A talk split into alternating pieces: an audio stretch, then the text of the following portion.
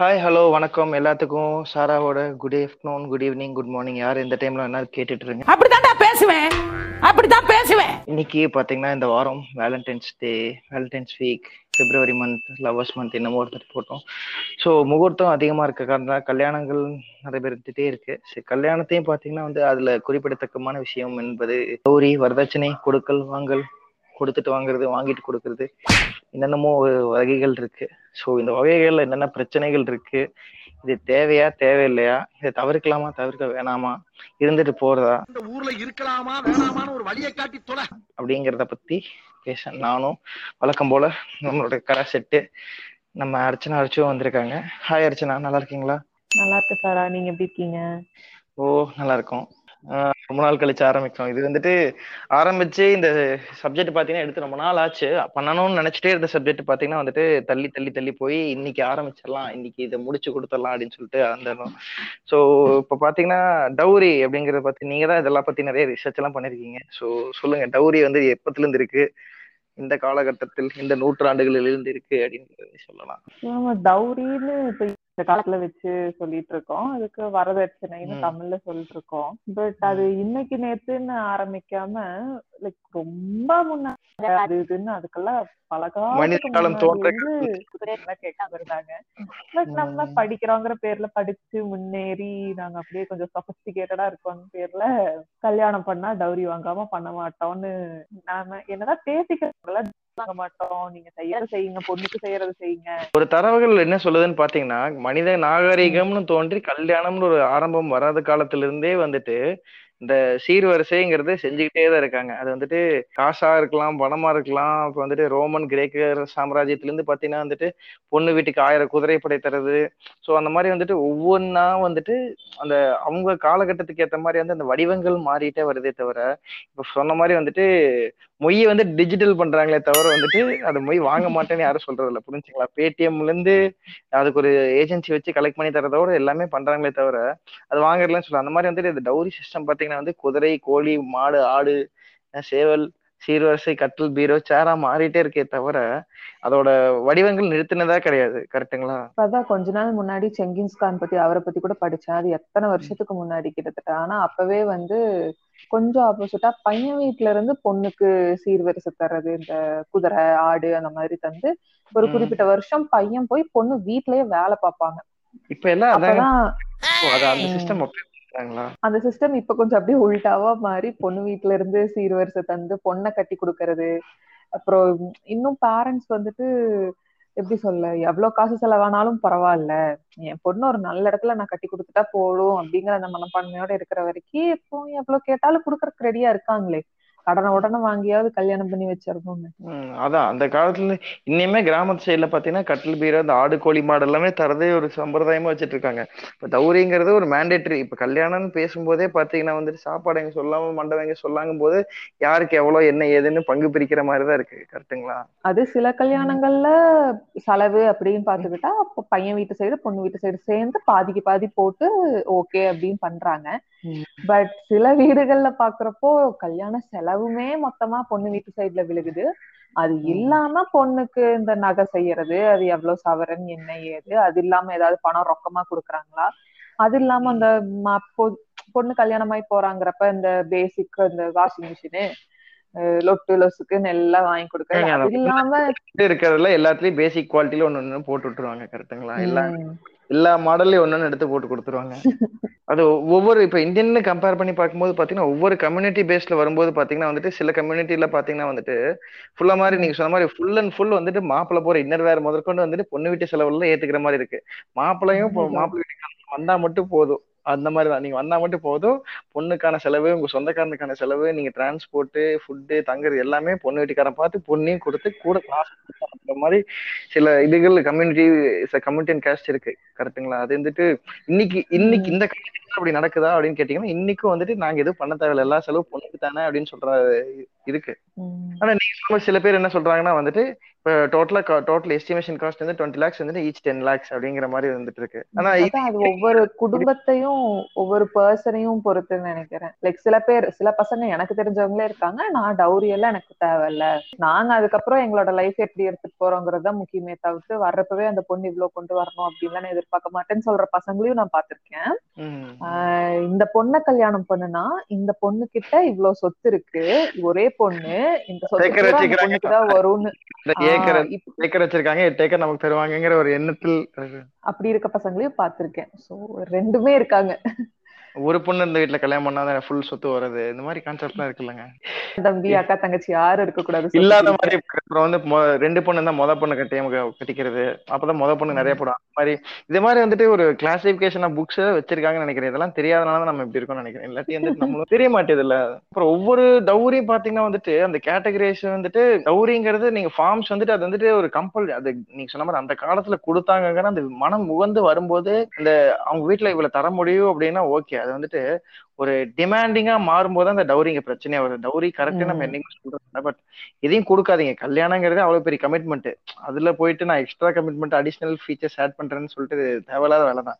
டவுரிக்கு நம்ம இப்போ. சப்போர்ட் பண்ணணும் டவுரிங்கிறது நீங்க சொன்ன மாதிரி வந்துட்டு இதை மறக்கவும் மன்னிக்கவும் முடியாது. இது வந்துட்டு இது வந்து கொடுத்து பழகிட்டாங்கன்னா நம்மளோட பிளட் லைன்லயே இருக்கட்டும் ஒரு ஜீன்லயே இருக்கட்டும் பாத்தீங்கன்னா வந்துட்டு நாகரிகத்தோட சேர்ந்து கலந்து வாழ்ந்த விஷயமா இருக்கு. பாண்டிய நாடு சோழ நாடு இருக்கு அதுக்கு முன்னாடி இந்த கிரேக்க சாம்ராஜ்யம் சிந்து சமவெளி எல்லாத்துலயும் கம்பேர் பண்ணும்போது இந்த மாதிரி இருக்கு. அப்ப நீங்க இதை ஏன் தவிர்க்க முடியாதுங்கிறதுக்கு இதுதான் காரணம். நம்மளால வாங்கி பழகிட்டோம். அவன் கொடுத்து பழகிட்டா நான் வாங்கி பழகிட்டேங்கிற மாதிரி தான் இது சோ அப்படி இருக்கும்போது இது வந்துட்டு அவன் கொடுக்கறத வாங்கிட்டு போறதுதான் ஒரு மரியாதையும் கூட. அதுல போயிட்டு நீங்க கேளுங்க. ஏன்னா நீங்க சொல்ற மாதிரி ஒரு பையனோட பிராக்டிக்கலா இருந்து யோசிச்சு பாருங்க. பொண்ணுக்கு நீங்க எதுவும் போட வேணாம். நீங்க பொண்ணை மட்டும் கொடுத்தா போதும்னா பையன் கிட்ட ஏதாவது குறை இருக்கான்னு கேக்குறாங்க. நீங்க நல்லவனா இருந்து குடும்பத்தை நீங்க வந்து வேணாம்னு சொல்லிட்டு நீங்க கொடுக்குறீங்கன்னா இல்ல பையனுக்கு ஏதாவது குறை இருக்கும். இதுதான் அவங்க பாக்குறாங்க. இதுதான் வந்துட்டு ஒரு யதார்த்தமான உண்மையும் கூட. இன்னைக்கு மென்டாலிட்டியில செட் ஆயிட்டாங்க தான் நீங்க சொன்ன மாதிரி ஊறி ஊறி ஊறி அது குடுக்கறணும் அவங்க வாங்கிரணும் அது வேண்டாம்னு அவங்க சொன்னாலோ இல்ல இவங்க சொன்னாலோ அந்த சொல்றவங்க சைடுல தப்பு. கேட்டா அதிகமா கேக்குறேன்னு சொல்றாங்க. கேட்கலன்னு இது இது ஹேண்ட்லிங்க்கு வந்துட்டு எங்கேயுமே இது கிடையாதுங்க. இது வந்துட்டு இப்ப தெரிஞ்சவங்க ஒரு ரீசெண்டா ஒரு மேரேஜுக்கு பேசி அலைன்ஸ் பார்த்துட்டு இருக்கும்போது பாத்தீங்கன்னா பையன் வந்துட்டு ரொம்ப வருஷமா கல்யாணம் ஆகல ஏஜ் ஆயிட்டே போகுது.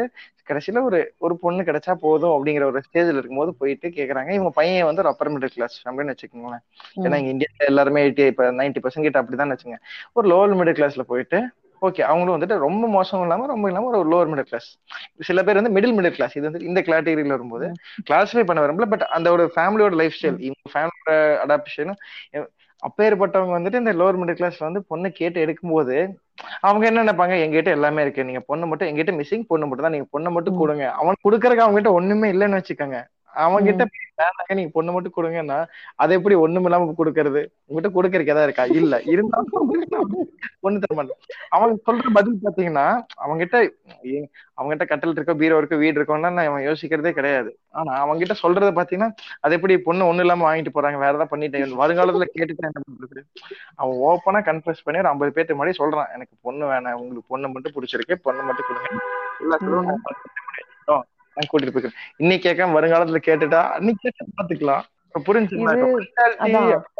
அவன் வேணான்னு சொன்னாலுமே கடைசியில இவங்க வந்து அந்த பொண்ணு அந்த பையனுக்காக பண்ணுனா கூட பரவாயில்ல. சரி என் பொண்ணு அங்க போறா அவளுக்கு நல்லதுக்காக பண்றேன்னு பண்ணா பரவாயில்ல. அதை விட அடுத்த லெவல் எதுனா சுத்தி இருக்கவங்க சொந்தக்காரங்க அவங்க வந்து பேசணும்.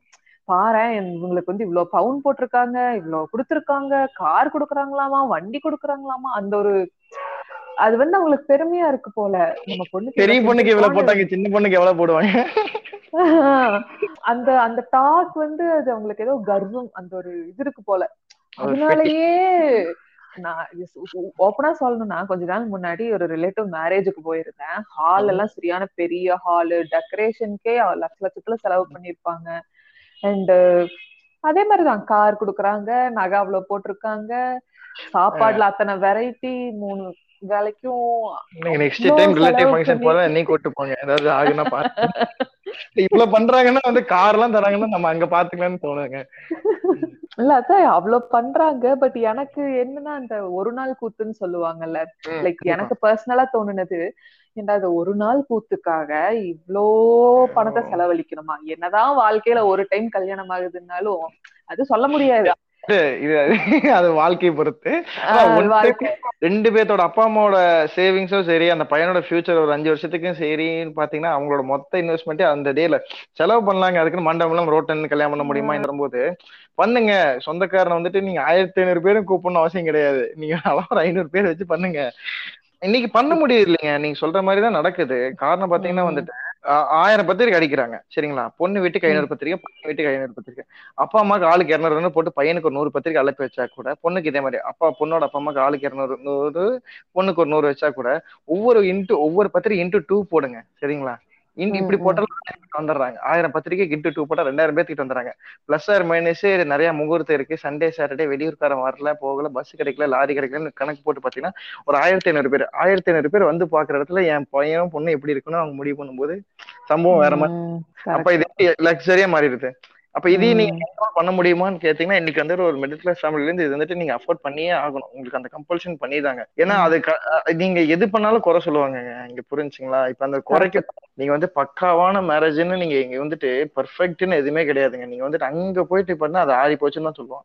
அதுக்கு எவ்வளவு இருக்காங்க கேட்டரிங் பசங்க பதினஞ்சு பேர் இருக்காங்க. மாஸ்டர் இருக்காங்க. காய்கறி வாங்க ஒருத்தன் போயிருப்பான் வெட்டி கொடுத்துருவோம் இதெல்லாம் யோசிக்காம சப்பையும் சாப்பாடு முக்கியம்னு சொல்லிட்டு போயிருவாங்க. என்ன சோறு போட்டான்னு போயிருவாங்க. நம்ம ஊர் அது அவங்களோட மனநிலை தான் இப்ப சில பேர் அந்த ரிலேட்டிவ்க்கும் அந்த கல்யாணம் பண்றவங்களுக்கும் ஒத்து வராம இருக்குன்னு வைங்களேன். சரி கூப்பிட்ட மரியாதைக்காக வருவோன்னு வருவாங்க. ஆனா வந்துட்டு வாய வச்சுட்டு கம்முன்னு இருப்பாங்களா? இருக்க மாட்டாங்க. ஏதாவது இந்த மாதிரி தேவையில்லாதது பேசுவாங்க. பேசுற அவங்க பேசிக்கிட்டே தான் இருப்பாங்க. இவங்க ஒவ்வொருத்தரையும் சாட்டிஸ்ஃபை பண்ணும் வர்ற ரெண்டாயிரம் பேர்த்துக்கும் பண்ண ஐநூறு விதமா அப்ப அவனை எங்க சாட்டிஸ்ஃபை பண்றது? முடியாது. நம்ம இப்ப கொரோனா நடந்து வந்ததுல ஒரு நல்ல விஷயம் என்னதான் அது கெட்ட விஷயம் லாக்டவுன் எல்லாம் வந்துச்சுனாலும் ஒரு நல்ல விஷயம்னா கல்யாணத்துக்கு கூப்பிடுற கவுண்ட் இவ்ளோ நிறைய நிறைய பேர் வந்து அந்த பார சுமையில இருந்து தப்பிச்சுக்கிட்டாங்க கரெக்ட்டுங்களா? கரெக்ட் அந்த செலவு. தப்பிச்சுட்டாங்க. அது தப்பிச்சுட்டாங்க. நிறைய எனக்கு தெரிஞ்சவங்களே வந்து ஏங்க அதுக்கும் வந்துட்டு நான் ரீசெண்டா ஒருத்தங்க சொல்றாங்க கல்யாணம் பண்ண அவ்வளவா பண்ணாங்க ஒரு பிள்ளைய வச்சுட்டு இதுக்கு செய்ய என்ன குறைஞ்சு போயிடுவாங்களான்னு கேக்குறமான வார்த்தைகளும் பின்னாடி வருது. புரிஞ்சுங்களா. கல்யாணத்தன்னைக்கு தப்பிச்சிட்டீங்கன்னா பொண்ணை பெத்த வந்து லைஃப் லாங் செஞ்சுட்டே தான் இருக்கணுங்கிறது விதி அப்படிங்கிற ஒரு டிபிக்கல் மென்டாலிட்டி கொண்டு வந்துட்டாங்க. இப்ப அதான் ம். யதார்த்தம் அந்த பையன் சைடுல இருந்து பார்த்தா கூட அதான் நீங்க சொன்ன மாதிரி பையன் சைடுல இருந்து பார்த்தா கூட இந்த ஒவ்வொரு விசேஷத்துக்கும் தீபாவளிக்கு பொங்கலுக்கு அதுக்கு இதுக்குன்னு சொல்லி இந்த சீர் செய்யறது அப்படிங்கிற மாதிரி நடக்காது. ஆனா பொண்ணு வீட்டு சைடுல இருந்து பாக்குறப்போ டிபிக்கலா இப்ப நம்ம வீட்லயே பாப்போம்ல நம்ம அப்பா அம்மா அப்படின்னு பாக்குறப்ப அப்பா சைடுல இருந்து பெருசா ஒன்னும் சும்மா சும்மா வருஷம் வருஷம் வந்து செஞ்சுட்டு இருக்க மாட்டாங்க. ஏன்னா அப்பா. அது ஜென் பட் அம்மா சைடுல இருந்து பார்த்தா அம்மா ரிலேட்டிவ்ஸ் லைக் கூட பிறந்தவங்களோ இல்ல நம்ம பாட்டியோ பார்த்தா தீபாவளிக்கு ஆஹ் தீபாவளிக்கு அதுக்கு இதுக்குன்னு பண்ணுவாங்க. அப்புறம் அப்புறம் இப்ப பொண்ணு சீரு செய்யணும். அந்த சீருக்கு வந்து பவுன் போடணும். சீருக்கு பவுன் போடணும். தனியா பவுன் போடணும். மாமா அப்பா தனியா பவுன் போடணும். அப்புறம் வந்து பொண்ணு பண்றதுக்கு பொண்ணு தனியா கூட்டிட்டு போகணும். இதெல்லாம் எவ்வளவு ஃபங்க்ஷன்ஸ் இருக்குங்க. நம்ம வந்து இந்தியன் ட்ரெடிஷன் கம்பேர் பண்ணும்போது நீங்க டேஸ் கம்பேர் பண்ணி பாத்தீங்கன்னா சவுத் இந்தியனோட ரேட் வந்து கம்மியா இருக்கு. ஆனா வந்துட்டு. நார்த் இந்தியன் பாத்தீங்கன்னா அவன் நாலு நாள் ஆறு நாள் அஞ்சு நாள்லாம் வச்சு ஃபங்க்ஷன் பண்ணிட்டு இருக்கான் அப்ப அவன் நிலைமையில. யோசிச்சு பாருங்க அவன் பவுன் தான் போடுறது இல்ல அவனுக்கு வந்துட்டு பத்து பவுன் பதினஞ்சு பவுன் தான் போடுவாங்களே தவிர நம்ம வந்து பத்து பவுன் அஃபோர்ட் பண்றது கஷ்டம் தான். ஆனா பத்து பவுன் பதினஞ்சு பவுன் போறவன தப்பிச்சுக்குங்க. ஆனா மிச்சம் அவன் பண்ற ஃபங்க்ஷனோட செலவு பாருங்க. ஒவ்வொரு dress மூணு ரூபா நாலு ரூபா டெய்லி ட்ரெஸ் எடுத்து சாப்பாடு போட்டு அவ்வளவு பேத்துக்கு நான் இப்ப ரீசெண்டா இப்போ ஒரு ஃபங்க்ஷன் வந்துட்டு இந்த இதுல லைவ்ல அட்டன் பண்ணும்போது ஐ மீன் ம். லைவ்லயோ இதுலயோ லைவ்ல லிங்க் கொடுத்து அட்டன் பண்ணும்போது பாத்தீங்கன்னா எல்லாமே காமிக்கிறாங்க. ரெண்டு ஃபேமிலியுமே ஆவரேஜான ஃபேமிலி தான். ஆனா அவங்க அன்னைக்கு ஃபங்க்ஷன் நடந்து பாத்தீங்கன்னா நீங்க பாலிமர் டிவில பாக்குற தமிழ் ஹிந்தி சீரியல் டப்பிங் இருக்கு பாத்தீங்களா? கிட்டத்தட்ட அதே தான் பண்ணிருக்காங்க. நான் பாக்குறேன் இவங்க ஃபேமிலி எனக்கு ரெண்டு ஃபேமிலியுமே தெரியனால வந்து பேசி பார்க்க எல்லாம் பண்ணும்போது பாத்தீங்கன்னா வந்துட்டு இவங்க என்ன உண்மையிலே இப்படிதான் பண்றாங்க போல. சீரியல்ல காமிக்கிறத உண்மைதான் போலன்னு நம்மளே நம்ப வச்சிடறாங்க. ஏன்னா வந்து வந்தவங்களுக்கு எல்லாம் ரூம் கொடுத்து ஒரு முப்பது ஃபேமிலி தங்க வச்சு முப்பது ஃபேமிலி தங்க வைக்கிறாங்க. குடும்பத்துக்கு மூணு பேர் போடுங்க. அவங்களுக்கு எல்லாத்துக்கும் ஒரு வாரத்துக்கு சோறு போட்டு அது தங்கறதுக்கு அந்த ரூம் செலவு அப்புறம் ஒவ்வொருத்தரும் நார்மலா அப்புறம் அந்த ஒவ்வொரு நாள் அஞ்சு நாள் என்னமோ கணக்கு வரும்னு நினைக்கிறேன்ல. ஹல்தி மெஹந்தி அது இதுன்னு எதுதோ பண்ணுவாங்களே. ஒவ்வொன்றுக்கும் ட்ரெஸ் ஒவ்வொன்றுக்கும் ட்ரெஸ் எடுத்து அதுக்கு மேக்கப் போட்டு அப்புறம் அந்த மெஹந்தினாலுமே வந்திருக்கிற எல்லாரும் மெஹந்தி. எல்லாருக்குமே மெஹந்தி போட்டு விடுவாங்க அப்ப அந்த அதுக்கான செலவு. ஏங்க அதுக்கு மிக்சிங் எல்லாம் ரெடியா எல்லாம் பண்றாங்க. இங்க ரீசெண்டா வரும்போது அந்த பேஸ்ட் வந்து கொண்டு வந்து தராங்க. அதுல வந்து இவங்களே ரெடி கோட்ல லோட் பண்ணி இவங்களே வந்து போடுறாங்க. இப்படி அந்த மாதிரி எல்லாம் ஃபங்க்ஷனுங்க அது வந்து ராஜா ராணி மெகந்தி எல்லாம் இருக்குங்களாமா? அது வந்து ஒரு கைக்கே பதினஞ்சாயிரம் வருங்களாம்? நைட் ஃபுல்லா போடுவாங்களாமா? அம்மாடியோ. ம், பதினஞ்சாயிரம் ஒரு கைக்கு. பதினஞ்சாயிரமா? அது இருந்தா என்னெல்லாம் நான் பண்ணிருவேன்? இல்ல அந்த மாதிரி தான் பண்றாங்க. அது வந்துட்டு இந்த பக்கம் ராஜா இருக்க மாதிரியாமா? அந்த பக்கம் ராணி இருக்க மாதிரிங்களாமா? எப்படி? எப்படி நல்லது? அந்த மெஹந்தி கொஞ்ச நாள் அழிஞ்சிரும். அப்புறம்? எங்க இருந்து வருதுன்னு கேட்டுங்க ரெண்டு கை ரெண்டு கை ஃப்ரண்ட் பேக் கால்கள் இரண்டு கால்கள் எல்லாத்துலயும் போட்டு வாங்கலாமா? அப்புறம் பாதத்துக்கு சைடு அவுட்லைனிங் எல்லாம் ஃபினிஷ் பண்ணி தருவாங்களாமா? இப்ப- இந்த காசு நிறைய இருக்கிறவங்க எப்படி செலவு பண்றதுன்னு தெரியாம சரி இப்படியாவது செலவு பண்ணுவோம்னு பண்றாங்க. இல்ல, இல்ல. அப்படி இருக்கிறது இல்லைங்க. காசு வாங்கி பண்ற இப்ப கல்யாணம் பண்ற நைன்டில தொண்ணூத்தஞ்சு சதவீதமான ஃபேமிலிஸ் பாத்தீங்கன்னா இந்தியன் டைப்ல சவுத் இந்தியால பாத்தீங்கன்னா ஃபேமிலிஸ்ல வந்துட்டு யாருமே வந்து காசு வந்து ஒரு ஜோப்புல இருந்து பீரோல இருந்து அந்த கடைசி மூணு கட்டு. எடுத்துவாங்கப்பா அதை வச்சு பண்றது. கிடையாது. எல்லாருமே யாரோ வச்சிருக்க கடைசி மூணு கட்டு இருந்து தூக்கிட்டு வந்து நம்ம பண்றதுதான். புரிஞ்சுங்களா? அவங்க வாங்கிட்டு வந்து தான் பண்றாங்க. அப்ப எல்லாம் கடை வாங்கி தான் பண்றாங்க. அதான் நம்ம ஃபேமிலிக்குள்ளேயே பாத்துருப்போம்ல இப்ப ஒரு பர்டிகுலர் பொண்ணை வந்து கல்யாணம் பண்ணி கொடுக்கணும்னா நான் லிட்ரலா.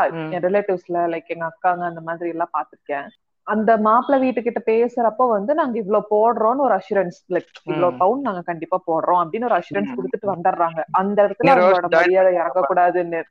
ம், இந்த இன்னொரு ஹோஸ்ட் நம்ம ஹோஸ்ட் பாத்தீங்கன்னா இன்னொரு ஆள் ஜாயின் பண்ணிருக்காங்க. யாரும் நம்ம கியூசி ஜாயின் பண்ணிருக்காங்க. வாங்க குவாலிட்டி நல்லா இருக்கீங்களா? ஹலோ ஹலோ வாங்க குவாலிட்டி ரொம்ப நாள் ஆச்சு ஆளு காணும். இருக்கேன் இருக்கேன். ஓஹோ ரெக்கார்டு பண்ணும்போதே குவாலிட்டி நல்லா இருக்கா கண்டென்ட் நல்லா இருக்கான்னு வந்து. லைவ்ல ஆடிட்டிங் என்ன பண்றது? இந்த மாதிரி ஒரு ஹோஸ்ட் வச்சு நான் என்ன பண்றது? பண்ணுங்க பண்ணுங்க. அதான் இப்போ வந்து நாங்க அப்படியே கண்டினியூ பண்றோம். நீங்க அப்படியே ஓரமா இருங்க கூப்பிட்டுக்கிறோம்.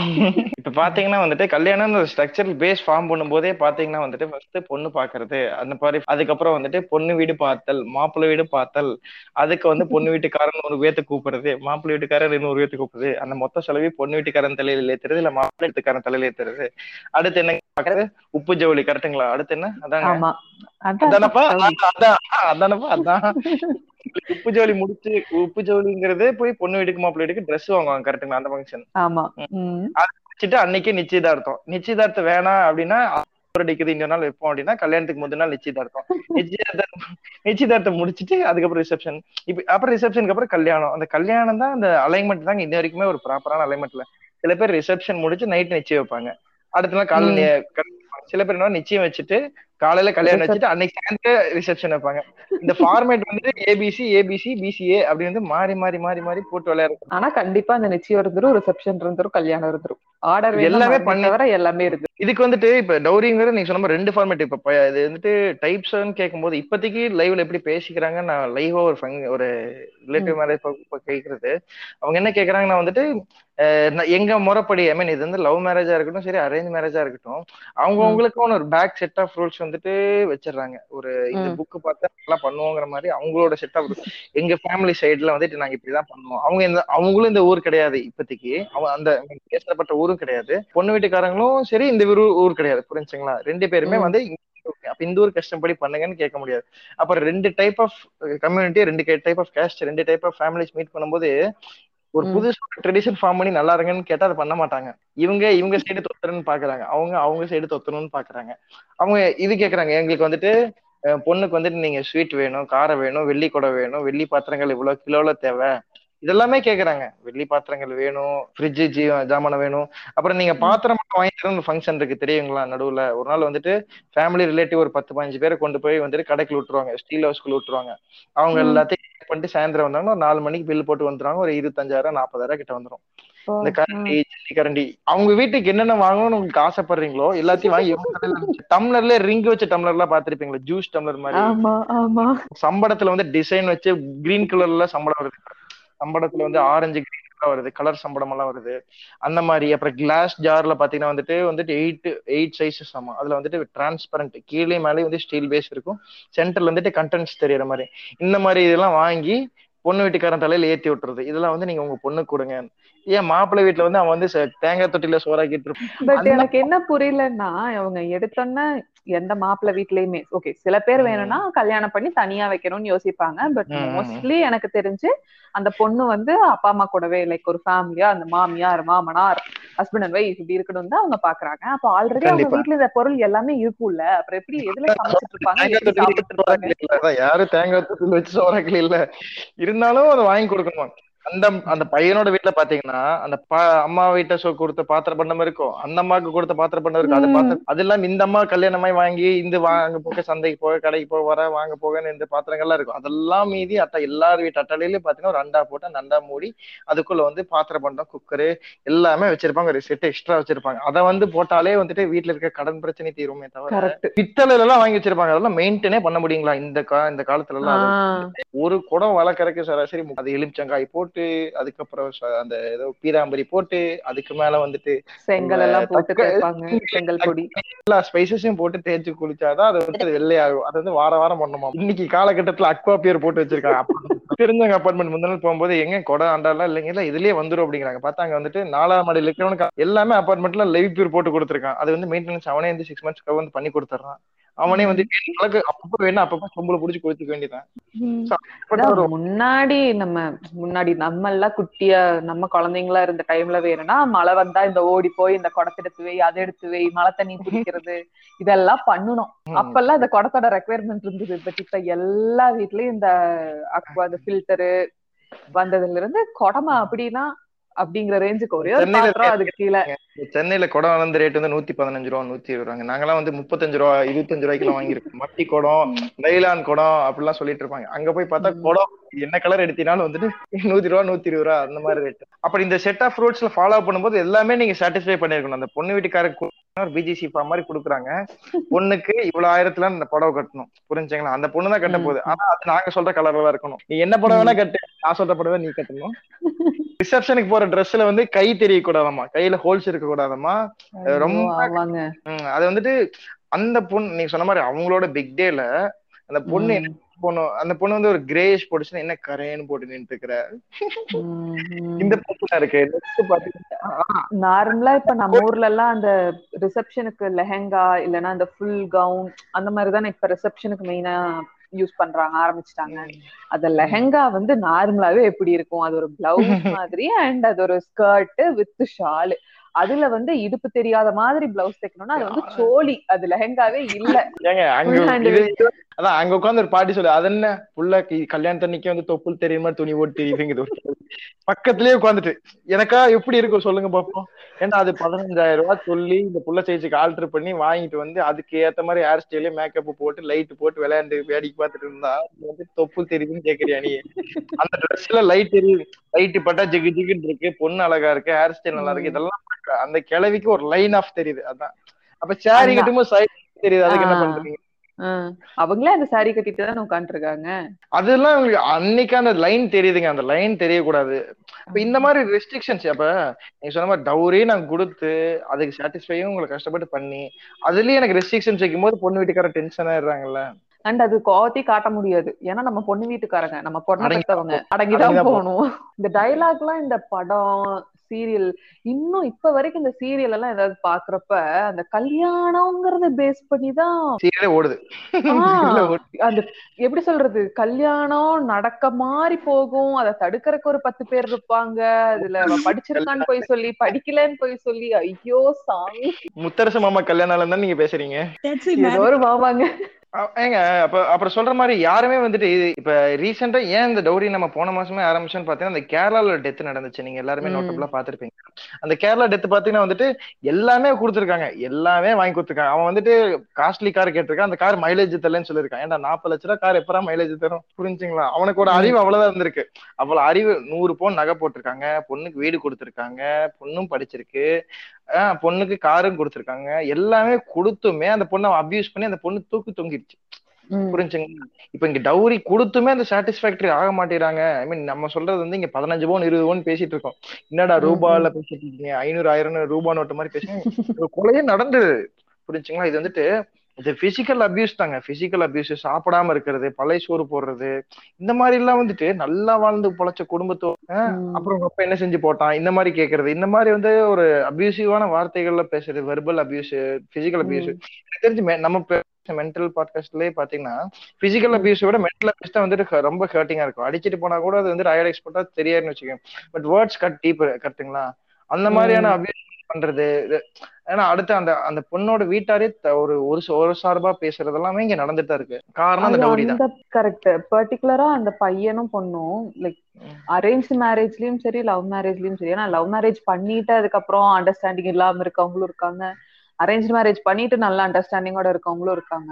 அவங்களுக்குள்ள அந்த ரிலேஷன்ஷிப் நல்லா இருக்குங்கிற பட்சத்துல அந்த பையனும் நல்லவன் அந்த பொண்ணும் நல்லவங்கிற பட்சத்துல இந்த பேச்செல்லாம் வர்றதுக்கான வாய்ப்பே இல்லைல்ல. ரெண்டு பேரும் நல்லா ரெண்டு பேரையும் புரிஞ்சுக்கிட்டே இருக்காங்க. பட் இப்ப அந்த. பையன் அபியூஸ் பண்றான் இல்ல இந்த பொண்ணு அந்த பையனை அபியூஸ் பண்ணுதுன்னு தெரிய வர்றப்பவே பேரண்ட்ஸும் பரவாயில்ல. மத்தவங்க பேசுவாங்க. மத்தவங்க. தப்பா பேசுவாங்க. நீ சகிச்சுட்டு இருந்துக்கோன்னு சொல்லாம ஓகே ஃபைன் நீ அந்த ரிலேஷன்ஷிப் விட்டு வெளியில வா. நம்ம என்னன்னாலும் பாத்துக்கலாம்னு சப்போர்ட் பண்ணா அந்த பொண்ணு இறந்திருக்காதுல்ல. இவங்க பேரண்ட்ஸ் திரும்ப திரும்ப அதுக்கு அந்த ஒரு டைம் கேட்கும் போதே வந்துட்டு எங்க இவ்வளவுதானே ஒரு ஸ்டாப் கொடுக்காம அதுக்கப்புறமா they keep on feeding it கரெக்ட்டுங்களா ஒரு பிளஸ் கொடுத்துட்டு இருக்க தேவையே கிடையாது. ஒவ்வொரு டைம் அமைதியே விட்டுருக்கலாம். அதுக்கு வந்துட்டு அவங்க கீப் ஆன் ஃபீடிங் எடுத்து கொடுக்கும்போது தான் அவங்க வந்துட்டு அதை அட்வான்டேஜா எடுத்து இன்னும் கேட்கலாம் இன்னும் கேட்கலாம். அத்தனையும் வாங்கி எதுவும் எனக்கு ஒண்ணுமே புரியலைங்க. இப்ப நான் கேட்கறேன் இப்ப நான் ஒரு பொண்ணை கல்யாணம் பண்றேன்னு வச்சுக்கோங்களேன். அந்த பொண்ணுக்கு ஒரு. ஐம்பது பொண்ணு போன் போட்டு கல்யாணம் பண்ணிடுறாங்க. நானும் கல்யாணம் பண்ணிட்டேன். நான் வாங்கி பீரோல வைக்க போறேன் பேங்க் லாக்கர்ல வைக்க போறேன் என்னமோ பண்றேன்னு. வச்சுக்கோங்க. நான் போய். பக்கத்து பேங்க்ல பெட்ரோல் அடிக்க போறேன்னு வச்சுக்கோங்க. அங்க போயிட்டு என் பொண்டாட்டி வீட்டுல நூறு பவுன் போட்டாங்க இல்ல ஐம்பது பவுன் போட்டாங்க. இருந்தா நான் தலை மேல ரெண்டு அப்ப நூறு ரூபா இருந்தா இல்லாட்டி போடா அப்படின்னு சொல்ல போறான். சோ அது வந்துட்டு எங்க பெருமை? எனக்கு அந்த நூறு பவுன் போட்டு வந்தா அந்த நூறு பவுன் எனக்கு சோறு போட கிடையாது. இன்னைக்கு காலையில இருந்து சாயந்தரம் வரைக்கும் பத்து மணி நேரம் நான் வேலை செஞ்சா மட்டும்தான் எனக்கு வந்து அன்னைக்கான பே உலகம் பே ஸ்கேல கிரெடிட் ஆகும் கரெக்ட்டுங்களா அதுதான் இங்க யதார்த்தமான உண்மையும் கூட. அதுதான் இப்ப எல்லாத்துக்குமே இப்ப இந்த கரண்ட் நூறு பவுன் வீட்டுக்குள்ள இருக்குன்னா கரண்ட் பில் கட்ட வேணாமா இல்ல வாட்டர் டாக்ஸ் கட்ட வேணாமா? எல்லாமே நம்ம நடந்தா இருக்கும். அப்ப எதுக்கு அந்த நூறு பவுன் ஐம்பது பவுன் வாங்குறாங்க அப்படின்னு தெரியல. இப்ப யதார்த்தமா ஒரு பொண்ணு கவர் நான் கேக்குறேங்க ஒரு பொண்ணை கவர் அப் பண்றேன்னு வச்சுக்கோங்களேன் ஒரு பொண்ணு வந்துட்டு ஒரு ஒரு மேரேஜ் ஆன பொண்ணு வெளியே போடணும் எவ்வளவு பவுன் நீங்க தேவைப்படும் சொல்லுங்க. ரொம்ப ரொம்ப கம்மி தான் அவங்க ஒரு செயின் போட்டிருப்பாங்க ஒரு கம்மல் போட்டிருப்பாங்க மிஞ்சி மிஞ்சி போனா ஒரு ரிங்கு போடுறாங்களா? சரி இருங்க ஒரு செயின் ஒண்ணு எவ்வளவு ஒரு செயின் போடுறது? ரெண்டு போ ஒரு மூ- மூணு பவுன் போடுவாங்களா தாலி கொடி பிளஸ் ஒரு. ரெண்டு செயின் போடுறாங்க சிங்கிள் செயின் போடுறாங்களா? ஆவரேஜ் எல்லாமே ரெண்டு செயின் போடுறாங்கன்னு வச்சுக்கோங்க. சரி ஆவரேஜ் ஒரு தாலி கொடி இப்ப நீங்க ரெண்டு செயின் போட்டு மூணு பிளஸ் ரெண்டா பறிக்கிறத நீங்க ஒரு அஞ்சு பவுன் செயின் ஒரு பொண்ணு கழுத்து வச்சுக்கோங்க. Regular wear purpose. நீங்க கல்யாணத்துக்கு ஒரு ரெண்டு பவுன் போட்டு கம்மல் எவ்வளவு பவுன் போடுவாங்க? ஒரு அதான் கல்யாணம் ஆன பொண்ணுன்னு போட்டா ஒரு ஆவரேஜ் வந்து எவ்வளவு போடுவாங்க? இல்ல ஒரு அஞ்சு வச்சுக்கோங்க. அடுத்து ஆட் பண்ணுங்க. ரெண்டு கம்மல்லாம் நீங்க தப்பான ஆள்கிட்ட இந்த கொஸ்டின் எல்லாம் கேக்குறீங்க. நான் அவ்வளவு இன்ட்ரெஸ்டா இது பண்ணி எதுவுமே வந்து பிராக்டிகலா பண்ணணும்னா எல்லாமே நம்ம வந்துட்டு ஆளுக்கு ரெண்டு கல்யாணம் தான் பண்ணிட்டு வந்திருக்கணும். பத்துக்குள்ளன்னு வச்சுக்குவோம். மொத்தமா சேர்ந்து ஒரு பத்துக்குள்ளதான் பிளஸ் வந்து ஒரு அடிஷனல் வச்சுக்கங்க. ரெண்டு கம்மல ரெண்டு மோதிரம் எக்ஸ்ட்ரா எக்ஸ்ட்ரா வச்சுக்கிட்டு மாத்தி போறதுக்கு இருக்கட்டும்னு வச்சுக்கோங்க. ஒரு. பதினஞ்சு பவுன் தேவைப்படும். அதையும் தாண்டி போடுறவங்களும் வாங்குறவங்களும் இருந்துட்டு இருக்காங்கல்ல? அதுதான் ரெக்குயர்மெண்ட் ரெகுலர் அதையும் தாண்டி எதுக்கு? அந்த ஃபங்க்ஷன் டைம்ல சில பேர் சொல்லியே நான் கேட்டிருக்கேன். லைக் அந்த ஃபங்க்ஷன் டைம்ல எல்லாம் வேற இன்னொரு ரிலேட்டிவ் ஃபங்க்ஷன் போறப்போ எல்லாரும் நகை போட்டுட்டு இருக்கப்ப நம்ம நகை போடாம இருக்க முடியாதுல்ல?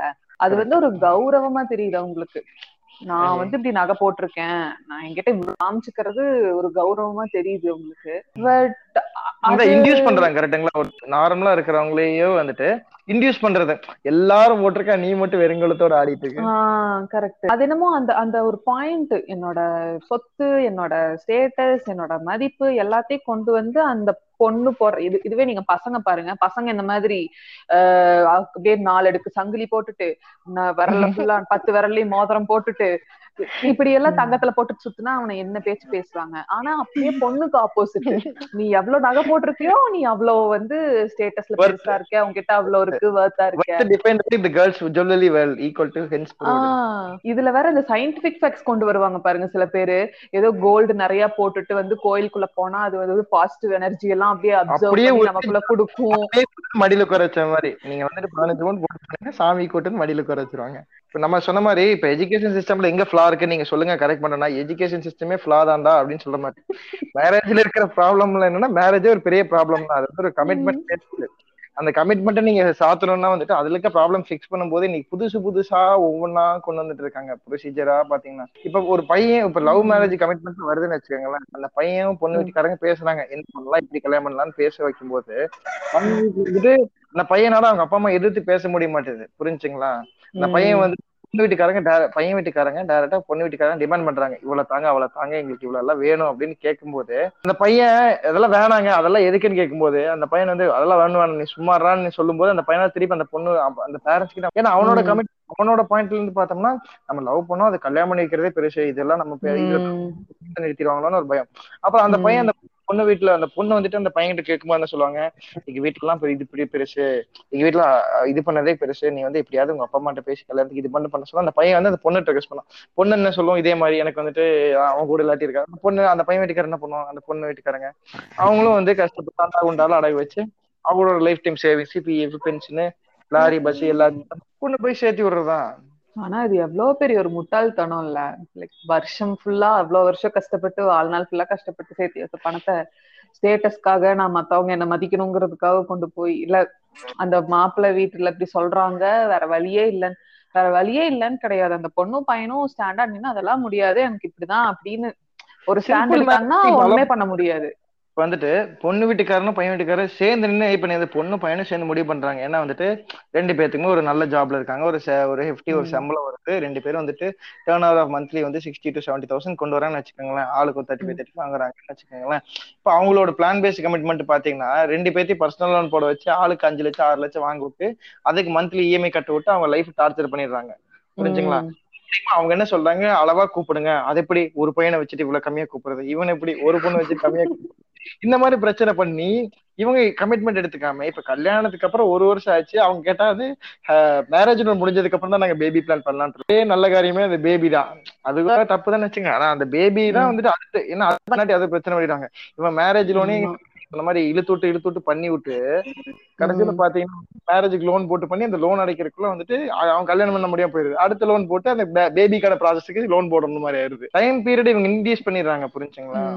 அதான் இந்த தேவையில்லாத செலவு நம்ம பண்ற பண்ண வைக்கிறப்ப வைக்கிறப்ப நமக்கு என்னென்ன. வேணுங்கிற செலவோ நம்மளால அது பண்ண முடியாது அதான் லேட் டெலிவரி போகும்போது பொண்ணுக்கு வந்து எவ்வளவோ காம்ப்ளிகேஷன்ஸ் இருக்கு கரெக்ட்டுங்களா ஒரு ஏஜுக்கு தாண்டி வந்துட்டு டெலிவரி ஸ்டார்ட் ஆகும்போது பாத்தீங்கன்னா வந்துட்டு அந்த பிரெக்னன்சி அதுக்கப்புறம் அந்த ஹெல்த் இஷ்யூஸ் எல்லாமே வந்துட்டு அதிகமாக தான் வரும்னு சொல்றாங்க அப்படி. இருக்கும்போது இதுக்கெல்லாமே இது எல்லாமே காரணம் வந்து இது இன்டியூஸ் பண்ற இந்த டவுரி தான் கரெக்ட்டுங்களா ம்.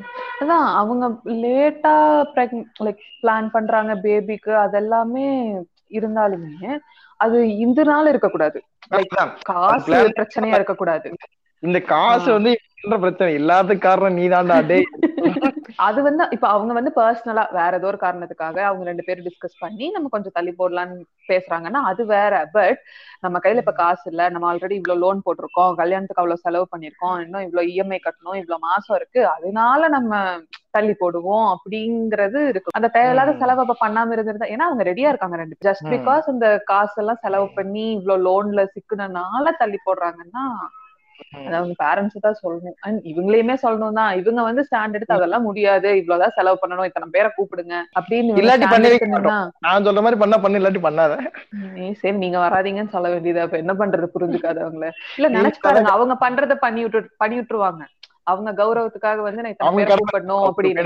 கல்யாணம் கொடுத்துட்டோம். அவன் பாட்டுக்கு நீ அவன் லைஃப் பாத்துப்பா பாக்க எங்க அவன் பார்க்க முடியும்? நீங்க எல்லாம் சிக்க வச்சுட்டு போயிட்டீங்களே.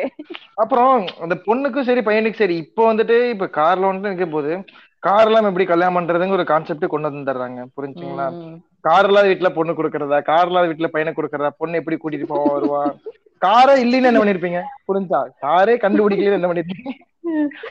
நீங்க அதுதாங்க இந்த ஆளு எக்ஸல் தான் வச்சிருப்பாப்ல புரிஞ்சுங்களா? இந்த ஆளு எக்ஸல் வச்சிருப்போம் யாரும் மறக்குறோம் சொல்ல இவங்க வந்து என்ன எதிர்பார்க்க எல்லாருமே என்ன எதிர்பார்ப்பாங்க நம்ம படிக்கல நல்ல நம்ம லைஃப் கொடுக்கணும். நம்ம வந்து டிகிரி தான் படிச்ச பையனை இன்ஜினியரிங் படிக்க வைக்கணும். நமக்கு இது கிடைக்கல. நம்ம வீட்டுல நம்ம கட்டி வரும்போது நம்ம கிட்ட pro- ஜாமான் எல்லாம் பொண்ணுக்கு வாங்கி கொடுக்கணும். நம்ம வீட்டுல கார்ல பொண்ணு கார் இருக்க வீட்டுக்கு கொடுக்கணும். நம்ம ஆர்சி வீட்டு இருக்கா பொண்ணு வந்து மாடி வீட்டுக்கு கொடுக்கணும். அந்த மாதிரி வந்துட்டு லெவல் ஆஃப் எக்ஸ்பெக்டேஷன்ஸ் இன்க்ரீஸ் ஆயிட்டே போகுது. ஆனா வந்துட்டு கார்லங்கிறக்கா பையனை ரிஜெக்ட் பண்றதுங்கிறது தப்பு இல்ல. அதுக்கு எனக்கு குடுக்கல அப்ப நான் என் பையனுக்கால் வாங்கல ஆமா எப்படி வாங்குறது? இந்த கார் குடுக்கலங்கிற இப்ப கார் இருந்துச்சுன்னா கூட அதாவது இன்னொண்டு கார் வச்சிருக்கான் ஆல்டோ வச்சிருக்கான். இந்த பிரச்சனை வருதுங்க. அவன் பெரிய கார் வச்சிருக்க முன்னாடி அவங்க குடும்பத்துல மூணு பேர் இருக்காங்க. ஒரு சீட் சேர்ந்து வரட்டும்னு சொல்லி நாலா வாங்கியிருக்காங்க. மூணா வாங்கி ஆட்டோ ஓட்ட முடியும். சரின்னு சொல்லிட்டு நாலு சீட் இருக்கிறது போதும்னு சொல்லி வாங்கியிருக்கான். போதும்னு நினைச்சிருக்கான். சின்னூண்டு இருக்க காரு. நம்மள எப்படி போறது நீ வேணா வாங்கிட்டு போடா. அவன் இல்ல ஒரு ஓலா போட்டு போ. பொண்ணு வீட்டுக்காரங்களும் வந்து இது இதுக்கு நோ சொல்லணுங்கிறது இவங்க தெரிஞ்சுக்கிறதே கிடையாது. அது நல்ல சம்பந்தம். காரணம் பாத்தீங்கன்னா அவங்க கேக்குறாங்க பத்து பவுன் கூட கூட போட்டுடலாம் நல்ல சம்பந்தங்க. அப்படின்னா அவங்களுக்கு வந்துட்டு அந்த லெவல் ஆஃப் எப்படி வைக்கிறாங்க? அந்த மார்ஜின் லெவல் எங்க வைக்கிறாங்க? அந்த ஸ்டாண்டர்ட் எங்க செட் பண்றாங்கன்னு புரிய மாட்டேங்குது கரெக்ட்டுங்களா அதான் ஒவ்வொருத்தரும் ஒவ்வொரு மாதிரி செட் பண்ணுவாங்க போல. சோ ஃபர்ஸ்ட் ஃபர்ஸ்ட் அரேஞ்ச் மேரேஜ்னு இருக்கும் ஃபர்ஸ்ட் ஃபர்ஸ்ட் அவங்க பாக்குறதே வந்து இந்த பர்டிகுலர் கேஸ்டுக்குள்ள அது அந்த இந்த இந்த மேட்ரிமோனி அந்த மேட்ரிமோனி எல்லாம் போய் ரெஜிஸ்டர் பண்ணி ஏங்க இன்னைக்கு வந்துட்டு நம்ம ஜாதி ஒழிக்கிறக்கோ ஜாதி வேணாம்னு சொல்லிட்டு ஒரு இந்த சமூகத்திலயும் வந்துட்டு ஒரு ஜாமீன் நம்ம ஒர்க் பேஸ்லயும் சரி ஃப்ரெண்ட்ஷிப்லயும் சரி எங்கெங்காலும் பார்த்தன் கிடைக்குதோ நம்ம வந்துட்டு எல்லாத்தோடய ஃப்ரெண்ட் ஆகிற அளவுக்கு ஒரு மென்டாலிட்டியில இருக்கும். நிறைய விஷயத்த நம்ம எரடிகேட் பண்ண ட்ரை பண்ற விஷயத்துல இவங்க வந்துட்டு அன்னைக்கு டிவில பாக்குற ஷாக் ஆயிடுச்சு. ஒன் இயர் மேட்ரிமோனி நாலு மேட்ரிமோனி செட்டியார் இயர் மேட்ரிமோனி அதுல ஆடு வருது. நான் இவங்க ஒன் இயர் மேட்ரிமோனில பார்த்தேன். அங்க பார்த்தா பிடிச்சது. பெரிய அங்கதான் பிடிப்பாரு. இல்ல modern problem requires modern solution இவன் வாழ்க்கையில பொண்ணே பாத்திருக்க மாட்டான். ரோட்ல பாத்திருக்க மாட்டான். வீட்டுல பாத்திருக்க மாட்டான். காலேஜ் ஸ்கூலு எங்கேயுமே வந்து போனதில்ல. இவர் வந்துட்டு ஆண்கள் தேச முதல் முதல்ல அந்த பொண்ணு பாக்குறாரும் ஒன் இயர் மேட்ரிமோனியல் பாத்திரம் பிடிச்சிருச்சு ஏங்க ஹைலைட் என்னன்னா விஜய் தேவர் கொண்டாவெல்லாம் இதுக்கு ஆடு கொண்டு வந்தாங்கல்ல. ஏதோ ஒரு மேட்ரிமோனிக்கு தோனி வராருங்க நீங்க வேற. ஆமா எனக்கு வலிச்சிருச்சு. தமிழ் மேட்ரிமோனி அதுல பாத்தீங்கன்னா கேட்டகரிஸ் இருக்குங்க. ஃபில்டர் ஆப்ஷன் எல்லாம் கொண்டு வந்திருக்காங்க. நீங்க சொன்னா சரி ரீசெண்டா ஒருத்தங்கிட்ட பேசினேன். இவன் நம்ம லிசனருக்கு கூட எங்க அலைன்ஸ் எல்லாம் பாத்துட்டு இருக்கீங்களா? அப்படின்னு கேட்டாக்கு என்ன இந்த கேஸ்ட்ல பாக்கீங்களா? இல்ல வெளிய பாக்கீங்களா? என்ன எதுனா டாக்டர்ஸ் மேட்ரிமோனின்னு ஒண்ணு இருக்குங்களாமாங்க? என்னது? என்னது? டாக்டர் டாக்டர்ஸ் மேட்ரிமோனியா மேட்ரிமோனி ஆமாங்க. ஓ வெறும் டாக்டர்ஸ் மட்டும்? டாக்டர் டாக்டர் டாக்டர் இது நல்லா இருக்கே. இப்போ ப்ரொஃபஷனுக்கு ஏத்த மாதிரி புடிச்சுக்கலாம் இல்லைங்க. இப்ப வந்து நீ குலக்கல்வி முறையை தான் இன்னைக்கு கொண்டு வராம வச்சிருக்காங்கன்னு நினைக்கிறேன். நான் எனக்கு வந்துட்டு என்னங்க சொல்றீங்க? அப்பெல்லாம் இருக்காருன்னு கேக்குறேன். அப்புறம் காமிக்கிறாங்க. இவங்க ப்ரொஃபைல் காமிக்கிறாங்க. எனக்கு பார்த்தோன்னே ஷாக் ஆயிருச்சு. தூக்கி வாரி போட்டுச்சான் அப்படிங்கிற மாதிரி தான் ஆச்சு. நான் இந்த மாதிரி எதாவது மேட்ரிமோனியில போட்டிருக்கீங்கன்னா நான் கலாய்க்கிறக்கா கேட்டேன். இந்த மாதிரி கேஸ்ட் பேஸ்ல ஏதாவது போட்டிருக்கீங்களா? இல்ல ம். எப்படி பாக்குறீங்க நீங்க டாக்டர் வேற எப்படி போடுறீங்கன்னு ஒரு யதார்த்தமான கேட்கும்போது டாக்டர்ஸ் மேட்ரிமோனியில் போட்டுக்கோ. அப்பதான் டாக்டர் டாக்டர் கிடைக்குமா? அந்த மாதிரி. இல்ல ஃபர்ஸ்ட் டைம் நான் கேள்விப்படுறேன் நீங்க சொல்லி. ஏய், எனக்கு எப்படி இருந்திருக்கு? யோசிச்சு பாருங்க எனக்கு வந்துட்டு ஐ வாஸ் ஸ்டண்ட் நம்ம ஏன் ஐடி மேட்ரிமோனின்னு ஒண்ணு ஸ்டார்ட் பண்ணக்கூடாது? ஏங்க ஜோலியா இருக்கும். அதான் இந்த படத்துல சொன்ன மாதிரி நான் மெட்ராஸ் வந்து இது மட்டும் தானே பண்ணாம இருக்கேன். என்ன இதே. விவேக் சொன்ன மாதிரி நான் உங்க கூட சேர்ந்தது அது மட்டும் தான் பண்ணாம இருக்கு. ஏங்க யாரு எங்க பிடிச்சாலும் கல்யாணம் பண்ணிக்கணுங்க. இது வந்துட்டு ஒரு இது எல்லாமே கமிட்மெண்ட் தாங்க புரிஞ்சா? இது வந்துட்டு இவங்களை இவங்களதான் பண்ணணும். அப்ப மென்டாலிட்டி இது அப்படியே மாற ஆரம்பிச்சிரும். இவங்க வந்துட்டு இவங்களதான் கல்யாணம் பண்ணணும் டீச்சர் டீச்சர் தான் கல்யாணம் பண்ணணும். விஜய் சேதுபதி சொல்ற மாதிரி நல்லா படிக்கிற பையனும் நல்லா படிக்கிற பொண்ணு சேர்ந்தீங்கன்னா அடிச்சுக்குவீங்க. இது நல்லா படிக்கிற பையனும் சேர்ந்தீங்கன்னா தான் இவன் அவனுக்கு சொல்லி தந்து அவன் ரெண்டு பேரும் வளருவீங்க. அப்படிதான் போகணும்.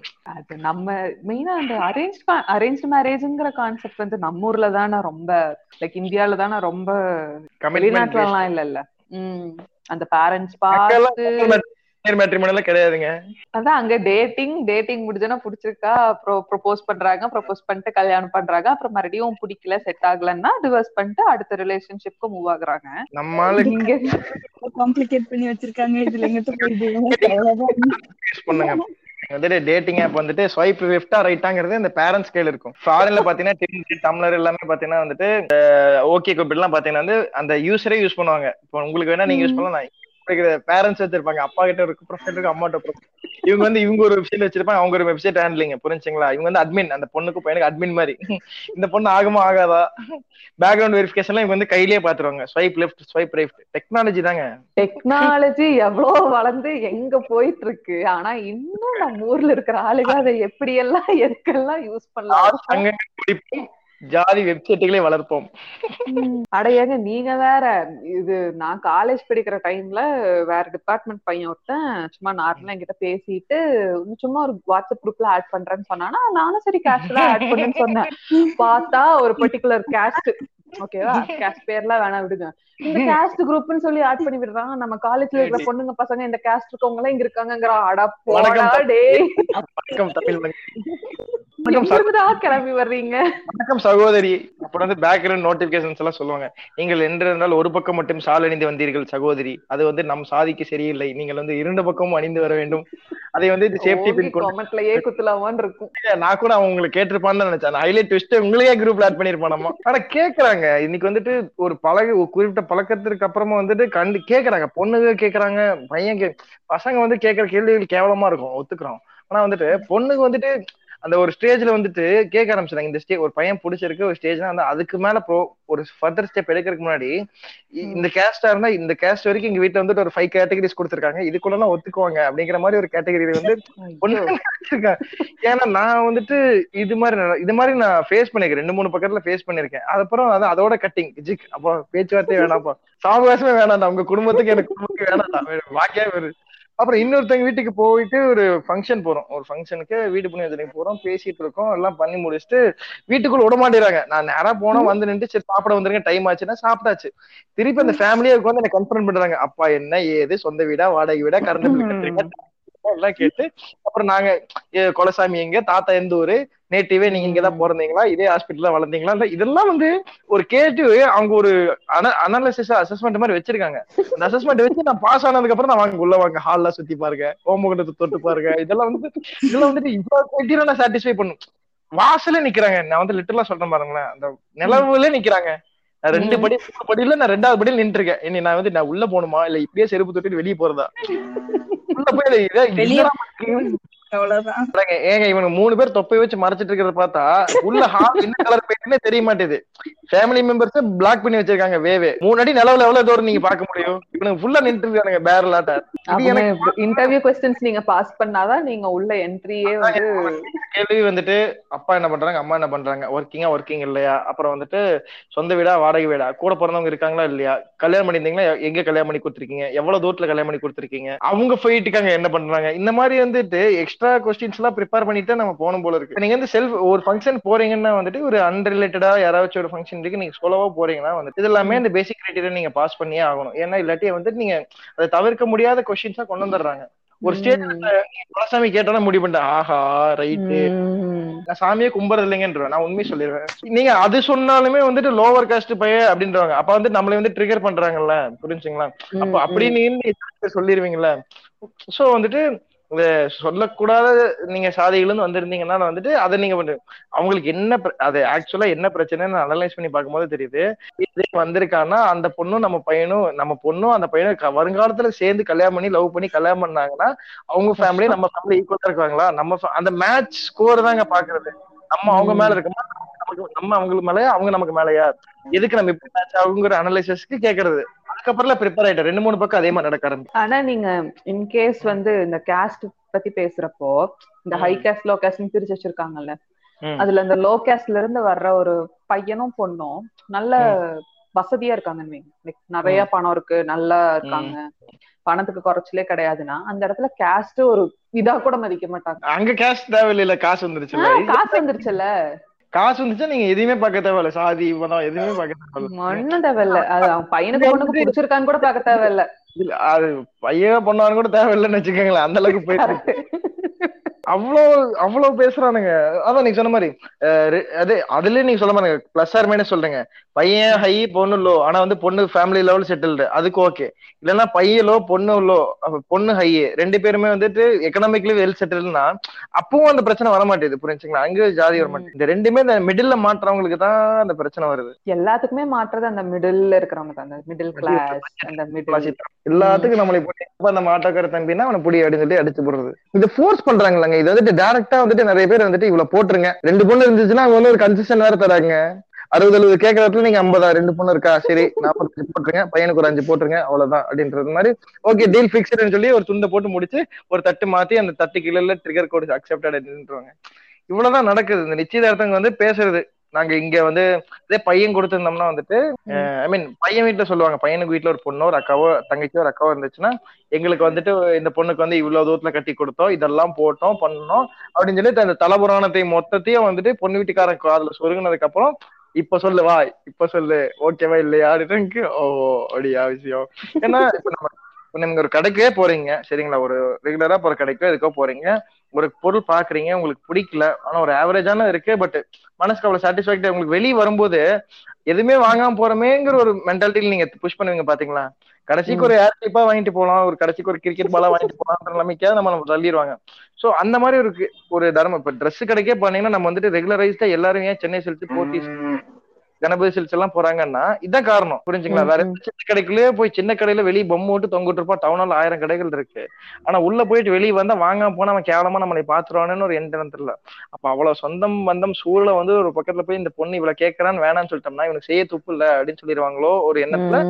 கல்யாணத்துல டாக்ஸிக்கா இருந்தாலுமே அந்த பொண்ணை போய் நின்று ஸ்பார்டன்ஸ் படத்துல மாதிரி த்ரீ ஹண்ட்ரட் பிசில மாதிரி அந்த கிணத்து மேல அந்த பொண்ணு ஒரே அட்பிஸ் அப்படின்னு தள்ளி. கடைசி வரைக்கும் பொண்ணுக்கு பிடிச்சிருக்கா பையனுக்கு பிடிக்காம கொடுத்துட்றாங்க. இப்பவும் அப்படிதாங்க நடக்குது.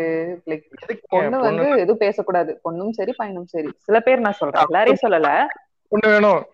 ஐம்பது பொண்ணு போறேன் அதுக்கு மேல பொண்ணு வேணும்? அவ்வளவுதாங்க. அந்த கிரைட்டீரியாவே அந்த பொண்ணோட வெயிட்டேஜ் அவ்வளவுதாங்க. அந்த பொண்ணு படிச்சிருக்கா டாக்டரேட்டா பிஹெச்டியா டாக்டர் படிச்சிருக்கா இல்ல வந்துட்டு ரெண்டு டிகிரி படிச்சிருக்கா ப்ரொஃபஸரா இருக்கா எவ்வளவு போட்டு வந்துச்சு?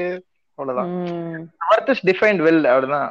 நார்மலாவே எல்லாருமே பொண்ணுங்களை டிஃபைன் பண்றது அது வச்சுதானே. நீங்க எவ்வளோ இது பண்ணுங்க லைக் எவ்வளோ சாதி ஒரு பெரிய கம்பெனில ஒரு ஹையர் பொசிஷன்ல இருந்தாலும் சரி இல்ல என்னவா இருந்தாலும் சரி. ரெக்யூட்மெண்ட் இருந்தா இருந்துட்டு போட்டோம். நீ இருந்தாலும் ஒரு பொண்ணு தானே கல்யாணம் பண்ணிட்டியா? குழந்தை பிறந்துருச்சா? அப்பதான் நீ வந்து பெண்மை முழு பெண்மை அடைந்து விட்டேன்னு அப்ப அந்த அர்த்தம் பொம்மை போறதுல போயீங்களா? இது போட்டாதான் பெண்ணா உணர்றது எல்லாம். எல்லாம் அவங்கவுங்க மென்டாலிட்டி தான். எவ்வளவு சொன்னாலும் திருந்தாதவங்க திருந்த மாட்டாங்க. இதுக்கு இது எவ்வளவு போடணும்னு அந்த ப்ரிப்பரேஷனுக்கு இவங்க ரெடி ஆறாங்க இப்ப பொண்ணு வீட்டுல எல்லாம் பாத்தீங்கன்னா வந்துட்டு நம்ம கண்ணு கூட பாக்குறோம் எல்லாருமே வந்துட்டு பெண் சாரார் வீட்டார் தான். எப்பவுமே வந்து சித்தப்பா இருக்கு. நீங்க உங்களுக்கு பிரச்சனை இல்லை. பட் எனக்கு இது நம்ம ரிலேட்டிவ்ல இருந்து எல்லாமே பார்க்கும்போது வந்து ஒவ்வொரு பொண்ணு பர்த்டேக்கும் அந்த பர்த்டேக்கு ஒவ்வொரு பொண்ணு ஒரு பொண்ணு எடுத்து வைக்கிறது சீரியல்ல சேர்த்துறது. அப்புறம் வந்து எல்லாமே இப்படியே இப்பதான் அவங்க முப்பத்தஞ்சே சேர்த்திருக்கோம். நீ கல்யாணத்துக்கு போது எப்படி ஒரு ஐம்பதுக்குள்ள அன்னைக்கு போய் எடுத்துட்டு இருக்க முடியாது இல்லைங்க.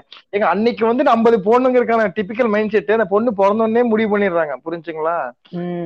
நமக்கு வந்து இவ்வளவுதான் செய்ய முடியும். இது இல்லாம கல்யாணத்துக்கு செலவு இது என்ன கணக்குன்னு புரியலங்க டவுரி போடும்போதே இன்னைக்கு வந்துட்டு ஒரு பவுன் விலை நாற்பத்தஞ்சாயிரம் வச்சுக்கோங்க. பத்து பவுனுக்கு நாலரை லட்சம் ரூபா வச்சுக்கோங்க. அப்ப வந்துட்டு சராசரி முப்பது பவுன் நாற்பது பவுன் வரைக்கும் போடுறாங்கன்னா இதோட காஸ்டே வந்து டுவெண்ட்டி. லேக்ஸ் இப்போ இது வந்து ஒவ்வொருத்தரோட பிஎஃப் நமக்கு வந்து ஆயிரத்தி ஐநூறு ரூபா தான் பிஎஃப்கே பிடிக்கிறாங்க. இந்த மாதிரி வந்து குருவி குருவியா சேர்த்து மொத்தமா ஒருத்தனுக்கு கொடுத்து அது இல்லாமே நம்ம கொடுக்குறாங்க. கரெக்ட்டுங்களா கல்யாண செலவுல. ஷேரிங் எடுத்துக்கணும். ஷேர் எடுக்க மாட்டேன் ஃபுல்லாவே எடுத்துக்கணும். இந்த வந்து சோறு ஓடணும் எல்லாமே கணக்கு போட்டு பார்க்கும்போது அவ்வளவு செலவு பண்ண வேண்டியது இருக்கு. அப்ப அவ்வளவு அவ்வளவு பெரிய கமிட்மெண்ட் தேவையா? என்ன வந்துட்டு கல்யாண செலவு எடுத்து ஷேர் ஷேர் போட்டுக்க வேண்டியதா? பிரச்சனை முடிஞ்சுன்னு வர வேண்டியதானே அது இவங்க இம்போஸ் பண்ணி வச்சிருக்கிறது தான் வைங்களேன் ம். ஆஹ் அவங்க இவ்வளவு பண்ணணும்னு அவசியமே கிடையாது. அவங்க. வந்து ட்ரூவா அவங்க மனசுக்கு இருந்து நம்மளால செலவு பண்ண முடியுமான்னு யோசிச்சு நம்மளால இவ்வளவுதான் முடியும் அப்படின்னு நினைச்சு நீங்க அந்த நீ என்ன எபிசோடு பார்த்ததுக்கு அப்புறம் ஷாக் ஆயிடுச்சு. பொண்ணு வந்து நீ போட்டான்னு ஒரு பவுன் போடல நான் கல்யாணமே பண்ண மாட்டேன். அவங்க அப்பா ரொம்ப ஆஹ் வருத்தமே என்னன்னா இவ்ளோ படிக்க வச்சு இவ்ளோ பண்ணி ஓகே அவங்களோட அம்மா அப்பா கிட்ட அவங்க கேக்குறாங்க அவங்க பர்சனல் நம்ம உள்ள போக கூடாதுன்னு ஒரு பக்கம் யோசிச்சாலும் அப்ப அவங்க வந்து இந்த நகை வீடு இது எல்லாத்தையும் தான் சேஃப்டி மெஷரா யோசிச்சிருக்காங்களா? விட்டுட்டு போயிட்டா என்ன பண்றது? எனக்கு ஒரு செக்யூரிட்டி எனக்கு ஒரு செக்யூரிட்டி அப்பா அம்மா நல்லா இருக்கணும். அப்பா அம்மா பக்கத்துல இருக்கணும். மாப்பிள்ளை வந்து என் கூடவே இருக்கணும். அந்த மாதிரி கமிட்மெண்ட்லாம் கேட்கவே இல்லையே. ஃபர்ஸ்ட் ஃப்ளோர்ல அம்மா இருக்காங்க. அந்த மாதிரி எல்லாம் எந்த பொண்ணும் சொல்லவே இல்லையே. நான் தான் போற நாய் போச்சுல. எல்லாத்தையும் கொடு அப்படின்னு சொல்லிட்டு. கேக்குறது தப்பு இல்ல இப்ப எப்படி லைக் நான் சொத்து பிரிக்கிறதுக்கு வந்து பையனுக்கு பொண்ணுக்கு ஈக்குவலா பிரிச்சு தரணும் அது வந்து-. அதாங்க, ஈக்குவாலிட்டிங்கிறத வந்துட்டு தப்பான வகையில புரிஞ்சுக்கிறாங்க. அத வந்து நான் கல்யாணம் பண்ணி போறப்பவே எனக்கு ஒட்டு மொத்தமா குடுத்துரு ஏங்க, அந்த பொண்ணுக்கு இன்னைக்கு உங்களுக்கு கல்யாணம் பண்ணி கொடுக்குறாங்கன்னா நாளைக்கு வந்து உங்க அப்பா ஒரு லேப்டாப் வாங்கி கொடுத்தாரோ இல்ல வேற ஏதாவது வாங்கி கொடுத்தாரோ உங்களுக்கு பிரயோஜனம். அடுத்து ஒரு அஞ்சு வருஷத்துக்கா மூணு வருஷத்துக்கு வரப்போகுது. ஒரு ஃபோன் வாங்கி கொடுத்து ஒரு நாலு வருஷத்துக்கு ஒரு ஐபோன் வாங்கி கொடுக்குறாங்கன்னா ஒரு ரெண்டு வருஷத்துக்கு வரப்போகுதுன்னு வச்சுக்கோங்களேன். அதுதான் வந்து ஒரு யதார்த்தமான இன்னைக்கு ஒரு பொண்ணுக்கு பையனுக்கு தேவையே தவிர இன்னைக்கு வந்து ஒரு ஐம்பது பவுன் போட்டாங்கன்னா நாளைக்கு காலையில நீங்க எல்லாத்தையும் கழட்டி போட்டு நீங்க திருப்பி வேலைக்கு தான் போக போறீங்க கரெக்ட்டுங்களா? உங்களோட அப்பா வாங்க போறீங்க அதுக்கு உண்மையா ஒரு பத்து ஜோடி செப்பல் வாங்கி கொடுத்தா கூட வாரத்துக்கு ரெண்டு போட்டு போலாம் ஜாலியா இருந்துக்கலாம். இவங்க பவுன் கணக்குல தாலி போடுறாங்கல்ல. அதுவும் வந்து ஒவ்வொரு கேஸ்டுக்கு ஏத்த மாதிரி இந்த மாதிரி Design, இருக்கணும் அந்த மாதிரி இருக்கணும். ஆஹ் டிசைன் டிசைனா அப்புறம் அந்த செயின்ல ஆயிரத்தி எட்டு டிசைனுங்க இந்த பக்கம் மூணு பால் வந்த மாதிரி. ஏன்னா சாரி இப்படி கட்டுறப்போ இந்த பக்கம் தான் செயின் தெரியுமாமா சோ இந்த பக்கம் அந்த மூணு டிசைன் வரணுமாமா இப்படி எல்லாம் டிசைன் இருக்கு. எனக்கு என்ன ஆச்சரியம்னா அந்த தாலி அது ஒரு நார்மலா நான்லாம் வந்து நார்மல் ஒரு செயின் கூட போட மாட்டேன். ரொம்ப கசகசன்னு இருக்குது. கண்டிப்பா கல்யாணத்துக்கு அப்புறம் தாலி எல்லா நாளும் போட்டு சுத்துவேன்னா கண்டிப்பா மாட்டவே மாட்டேன் தான். அப்படி இருக்கப்போ அவ்வளோ பவுன் ஒரு பத்து பவுன் இல்ல அவ்வளோ காசு போட்டு அந்த ஒரு செயினை வாங்கி அதை அழகா அலமாரிக்குள்ள பத்திரப்படுத்தி டெய்லி வச்சு வச்சு பாத்துக்கிறதுக்கு எதுக்கு அவ்வளவு காசை கொண்டு போய் அதுல போடணும்?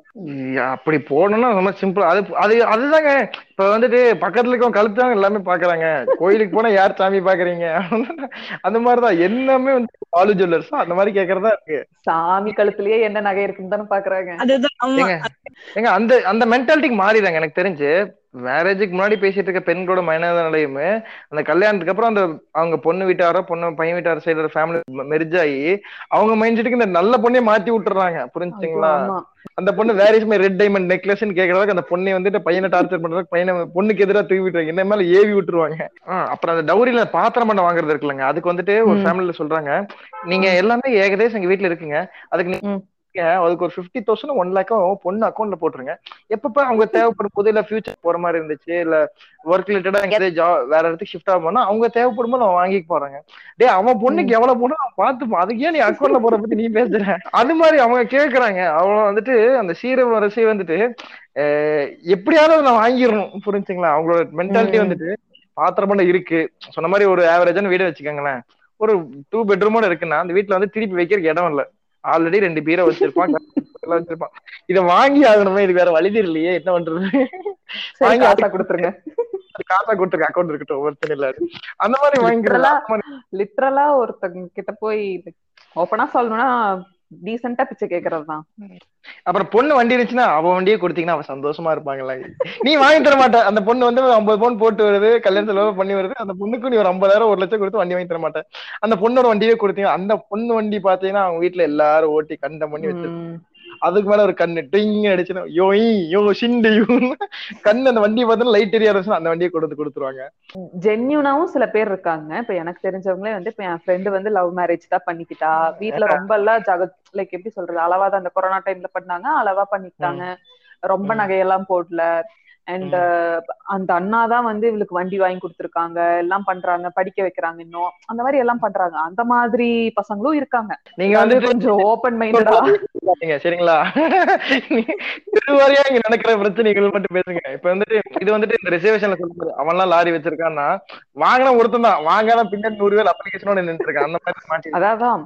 அந்த மாதிரி பசங்களும் இருக்காங்க. பட் மெஜாரிட்டின்னு பாக்குறப்ப இந்த மாதிரி தான் அப்பா அம்மா சொல்றப்ப எதிர்த்து பேச முடியாம சரி வேற வழி இல்லைன்னு இருக்க பசங்க. அந்த பையனோட மென்டாலிட்டி அதான். இப்ப வந்துட்டு அவன் ஏன் அவங்க அப்பா அம்மா நின்று பேச முடியாதான்னா அவனோட மென்டாலிட்டி என்ன யோசிப்பான்னா வந்துட்டு இந்த கல்யாணத்துக்கு அவன் ஓகே சொல்லிட்டாங்க. அப்போ வந்து என்ன. பண்றது? அப்போ வந்துட்டு நான் இதை வச்சு வெளியே வர முடியாது அப்படின்னு தான் நினைப்பாங்க. புரிஞ்சுங்களா? இதுக்கு இந்த மேரேஜ் நடக்கணும்னா இவங்களோட கண்டிஷன்ஸ்லாம் நான் அக்செப்ட் பண்ணி போகணும் அப்படின்னு அவங்க நினைக்கிறாங்க. அவங்க பெர்மிஷன் ஓகே நம்மள பெத்தவங்க சோ வந்து அவங்க நம்ம சரி, சொல்லி அவங்க பெர்மிஷன் வாங்கணும் okay addition to ration card ஒரு ஒரு பீஸ் வருது ஒரு உருப்படி வருது அப்படிங்கறத வந்துட்டு இவங்களுக்கு ஒரு பர்மிஷன் வாங்கணும் அப்படின்னு ஒரு. யதார்த்தமான உண்மை. அதுக்கு வந்துட்டு அந்த பொண்ணு வந்துட்டு என்ட்ரி வரும்போது டோல் கேட் எல்லாம் கட்டிட்டு தான் வரணும்னா எப்படி? அந்த கண்டிஷன்ஸ் போடுறது இருக்குல்ல இப்ப நாங்க ஒத்துக்கணும் இந்த பார்கெயின் பண்றது. ஓகே இதுக்கு நாங்க ஒத்துக்கணும்னா இவங்க இதெல்லாம் பண்ணணும். அப்படின்னு ஒரு லாக் கொண்டு வந்து வைக்கிறப்ப அப்புறம் பெரிய தப்பு? நாங்க பார்த்த பொண்ணுன்னா இவ்வளவு போட்டிருப்பாங்க. இந்த பொண்ணு இவ்வளவுதான். அந்த மாதிரி ஒரு பிரச்சனையும் கொண்டு வந்துடுறாங்க. அப்புறம் நான் இப்போ எங்க ஊர் சைடு ஒரு ஃபங்க்ஷன் போனேன்னு வச்சுக்கோங்களேன். அந்த ஊர்ல வந்துட்டு உள்ள ஒரு ஸ்டேஜ் மாதிரி வச்சிருக்காங்க மண்டபத்துல. ஒரு குறிப்பிட்ட சமூக ஒரு சாரார் தான் அந்த சைடு அந்த சாரார் அதுக்கு சம்மந்தப்பட்ட சாரார் மட்டும் தான் வந்து எங்க மண்டபத்துல இருப்பாங்க வச்சுக்கோங்களேன். நீங்க என்ட்ரன்ஸ்ல மொய் வச்சிடுறாங்க சரிங்களா? நீங்க வந்துட்டு பன்னீர் தெளிக்கிற பக்கமே மொய் எழுதுறாங்க. இங்க ஒரு குடம் அங்க ஒரு குடம் சரிங்களா. பொண்ணு வீட்டு பையன் வீட்டு தனித்தனி குடம் வச்சிருக்காங்க. ஒரு வெள்ளி குடத்துல எழுதிட்டு இருக்காங்க இல்லைன்னா வந்து பொது குடமா வச்சு ஒரே ஆள் எழுதுறாங்க. இப்படி வந்து இது வந்து ரெண்டு டைப்பா நடக்குமாமா? நான் பார்த்தேன்னா இது ஏன்னா அவ்வளவு மொய் கலெக்ட் ஆகலாமா? ஒரு பேக் வச்சு நம்ம அதுக்கு ஒரு ஆள் போட்டு அப்பாயின்மெண்ட் பண்ணிட்டு இருப்பாங்க. கவர் கலெக்ட் பண்றதுக்கு தனி ஒரு ஆள். போட்டு ஏன்னா பொண்ணு கிட்ட இருந்து பையன் கிட்ட இருந்து கவர் கலெக்ட் பண்ணக்கு ஒரு ஆள் பக்கத்துல ஸ்டேஜ்லயே வச்சிருப்பாங்க. அஹ் மொய் தனியா எழுதிட்டு இருப்பாங்கன்னு வச்சுக்கோங்களேன். பொண்ணு தனியா பையன் தனியா. அங்க வந்து அண்டா தான். அண்டா அண்டா கல்யாணத்து சைஸை பொறுத்து ஒரு அண்டா தான். சரிங்களா? தான் வச்சு போட்டுட்டு இருப்பாங்க. இது வந்து பெண்மான்னு சொல்லி எழுதிட்டு இருப்பாங்க. இதெல்லாம் பொதுக்கும் ஒரே போடாச்சு ஒரே ஆள் எழுத வச்சிருவாங்க. கன்ஃபியூஷன் வர வேணாம். ஏன்னா ஆளுக்கு ஒரு குடத்தை தூக்கிட்டானான்னு சொல்லிட்டு ஒரே குடம் மிஸ் ஆகாம பாத்துக்கிறதுக்கு ஒரு இது நடக்கும். அப்புறம் உள்ள போய் பாத்தீங்கன்னா ஸ்டேஜ் மாதிரி ஒரு செட்டப் இருக்கு. அந்த செட்டப்ல பாத்தீங்கன்னா ஃப்ரிட்ஜ் வாஷிங் மிஷின் டிவி அப்புறம் இந்த மா- ஒரு ஃபேனு ஒரு டேபிள் ஃபேனு அப்புறம் வந்துட்டு மிக்ஸ் எல்லாமே அப்புறம் இந்த சட்டுவிட்டு சாமான் அண்டாகண்டம் எல்லாம் வச்சு அந்த ஸ்டேஜை நிரப்பி மேலே கீழே அது வலிஞ்சு ஓடுது சரிங்களா? அவ்வளவு ஜாமான் மண்டபமா இல்ல ஏதாவது ஷோரூமா லாரியன் வசந்தன்கோ போச்சுங்க திருப்பி இந்த பக்கம் எனக்கு சொல்லிட்டு அந்த மாதிரி. அட திரு- அதெல்லாம் நீங்க பார்த்துட்டு ரைட் திரும்பினீங்கன்னா பொண்ணு மாப்பிள்ள வந்து கடைசியில ஸ்டேஜ்ல நிக்கிறான் புரிஞ்சுங்களா? நீங்க மண்டபத்துக்கு எட்டராகும் போது எல்லாம் உட்கார்ந்து இருப்பாங்க அதுல இருந்து நடந்து போனீங்கன்னா தான் உனக்கு ஸ்டேஜ் தெரியும் புரிஞ்சுங்களா? நீங்க போய். திரும்பும் போது நீங்க பார்க்க வேண்டிய முதல் விஷயமே வந்துட்டு இதான் நீங்க பார்க்கணும். அப்ப பொண்ணு வீட்டுக்காரர் எவ்வளவு கொடுத்துருக்காங்க? அந்த ஸ்டேஜ் நிறைஞ்சு வழியணுமாமா? அந்த ஸ்டேஜ் வந்துட்டு அந்த ஸ்டேஜ் அளவுகோல் புரிஞ்சுங்களா? வந்துட்டு அது வந்து ஒரு அளவுகோல் அது வந்துட்டு ஒரு தராசு மாதிரி. அந்த ஸ்டேஜ்ல வந்து அளவு வந்து கம்மியா கொடுத்துட்டா அந்த ஸ்டேஜ் நிறையாது. நிறைய கொடுத்துட்டா ஒரு சைடுல வரும் உள்ள வந்து அடப்பு வச்சிருக்காங்க. அதை வச்சு டிஃபைன் பண்ணுவாங்களாமா? அங்க வந்து பவுன் கிடையாது. அஞ்சு பவுன் பத்து பவுன் தான் போடுவாங்க. ஆனா வந்து இந்த மாதிரி விஷயங்களை வாங்கிடுறாங்க. இப்ப நீங்க ஒரு ஃப்ரிட்ஜ் வாங்கினா பதினஞ்சாயிரம். ஒரு டிவி வாங்கினா இருபதாயிரம். இப்படி வந்து எல்லாத்துலயுமே கணக்கு போட்டு பாருங்க. அது இது கிட்டத்தட்ட டேலி ஆயிரும். அவங்களோட ஆமா. அவங்களோட ஊருக்கு அவங்களோட இதுக்கு வந்துட்டு வாங்கின மாதிரி ஆயிருச்சு. அந்த ஸ்டேஜ் அந்த மண்டபத்துல நீ கல்யாணம் பண்ணணும்னால என்ன அர்த்தம்? அந்த ஸ்டேஜ் நீ நிறைக்கணும்னு அர்த்தம். அப்ப மாப்பிள்ளை வீட்டுக்காரங்க வந்து அந்த மண்டபத்துக்காரனுக்கு நல்ல வசூலா இருக்கும். மாப்பிள்ளை வீடு பூரா அங்கேயே தேடி தேடி வரும். இல்ல அந்த மாதிரி ஒரு ஃபங்க்ஷனும் அந்த மாதிரி இப்ப இதெல்லாம் வந்து டைப்ஸ் புரிஞ்சுங்களா? இந்த மாதிரி நடக்குது அந்த மாதிரி நடக்குது அந்த மாதிரி வந்துட்டு மிஸ்ஸிங் வந்து மாறிட்டே இருக்கும். இதெல்லாமே வியர்டஸ்ட் கல்யாணம். இதெல்லாம் வந்து மிஸ் ஆக இதெல்லாம் வந்துட்டு இப்படி நடக்கும் அப்படிங்கறதுக்கு உங்களுக்கு தெரிஞ்சுக்கிற மாதிரி. இப்ப இந்த இந்த மாதிரி டைப் ஆஃப் டவுரி வாங்கணும். இப்ப வந்துட்டு இ- இப்ப நான் இப்படி போறது. நாளைக்கு போற கல்யாணத்துலயே பாத்தீங்கன்னா பொண்ணு வந்து பொண்ணு நல்லா படிச்சிருக்கு. ரெண்டு மூணு டிகிரி நாலஞ்சு டிகிரி எல்லாம் வச்சிருக்கு. இருந்தாலுமே பாத்தீங்கன்னா வந்துட்டு இப்போ பையனுக்கு கார் வாங்கி தராங்க. ஏ, அது வாங்கி தராங்கன்னு வச்சுக்கோங்களேன். நம்ம ரிலேட்டிவ் தான் ஆனா அவங்க வாங்கி தராங்க. ஏன் வாங்கி தரேன்னு நம்ம கேட்க முடியும் ஏன்னா வந்துட்டு நாங்க நம்ம உகந்து பண்றோம்.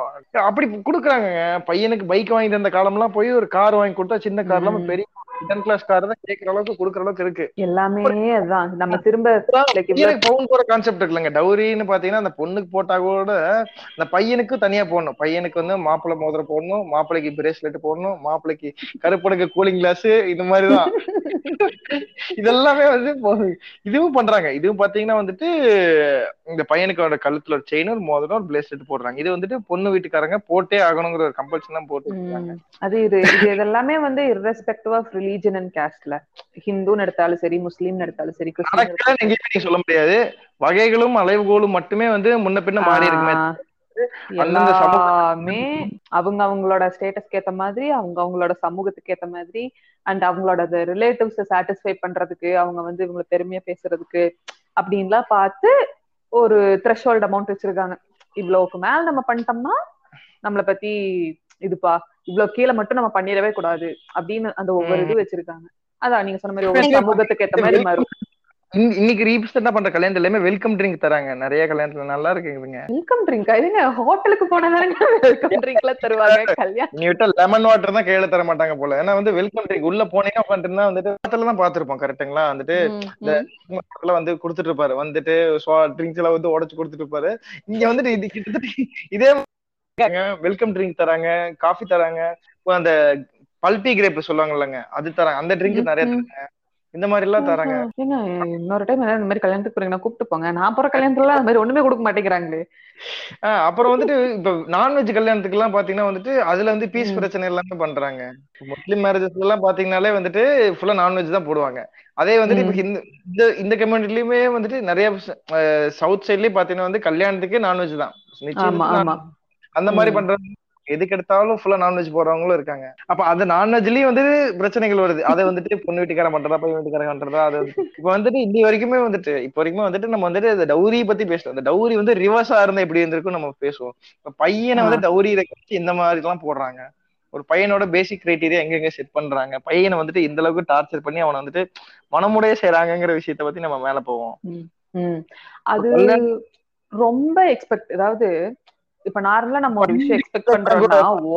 அதான் நான் பையன் வீட்டுக்காரன் கேக்குறத கூட ஒரு ஐம்பது போன ஒரு கார் பைக் அவ்வளவுதான். ஒரு பொண்ணு சொத்து கிட்ட இருந்தா மீதி இருந்தா கொடுங்கப்பா அவ்வளவுதான். அவன் ஒரு நாலஞ்சு ஸ்டெப்பா ஸ்டிக் பண்ணிட்டு அவ்வளவுதான். இதுக்கு மேல அப்ளிகேஷன் படிக்கிறதுக்கு ஒண்ணும் இல்லைங்கன்னு வந்துடுறான். பொண்ணு வீட்டுக்காரன் போற கிரைட்டீரியா நீங்க பாத்தீங்கன்னா வந்துட்டு ரொம்பங்க ஃபர்ஸ்ட் இதுல ஸ்டார்ட் ஆகும். அதேதான். இந்த அரேஞ்ச் மேரேஜ்னா காஸ்ட் பாக்குறது ஸ்டேட்டஸ் பாக்குறதுன்னு பையனுக்கு எவ்வளவு சொத்து இருக்கு அந்த. கிரைட்டீரியா எல்லாம் பார்த்துட்டு சொந்த வீடா வாடகை வீடா சொந்த வீடா. இருந்தா எவ்வளவு பெரிய வீடு? எந்த ஒரு வேல்யூ வீடு? ஒரு த்ரீ பிஹெச் த்ரீ பிஹெச்கேவா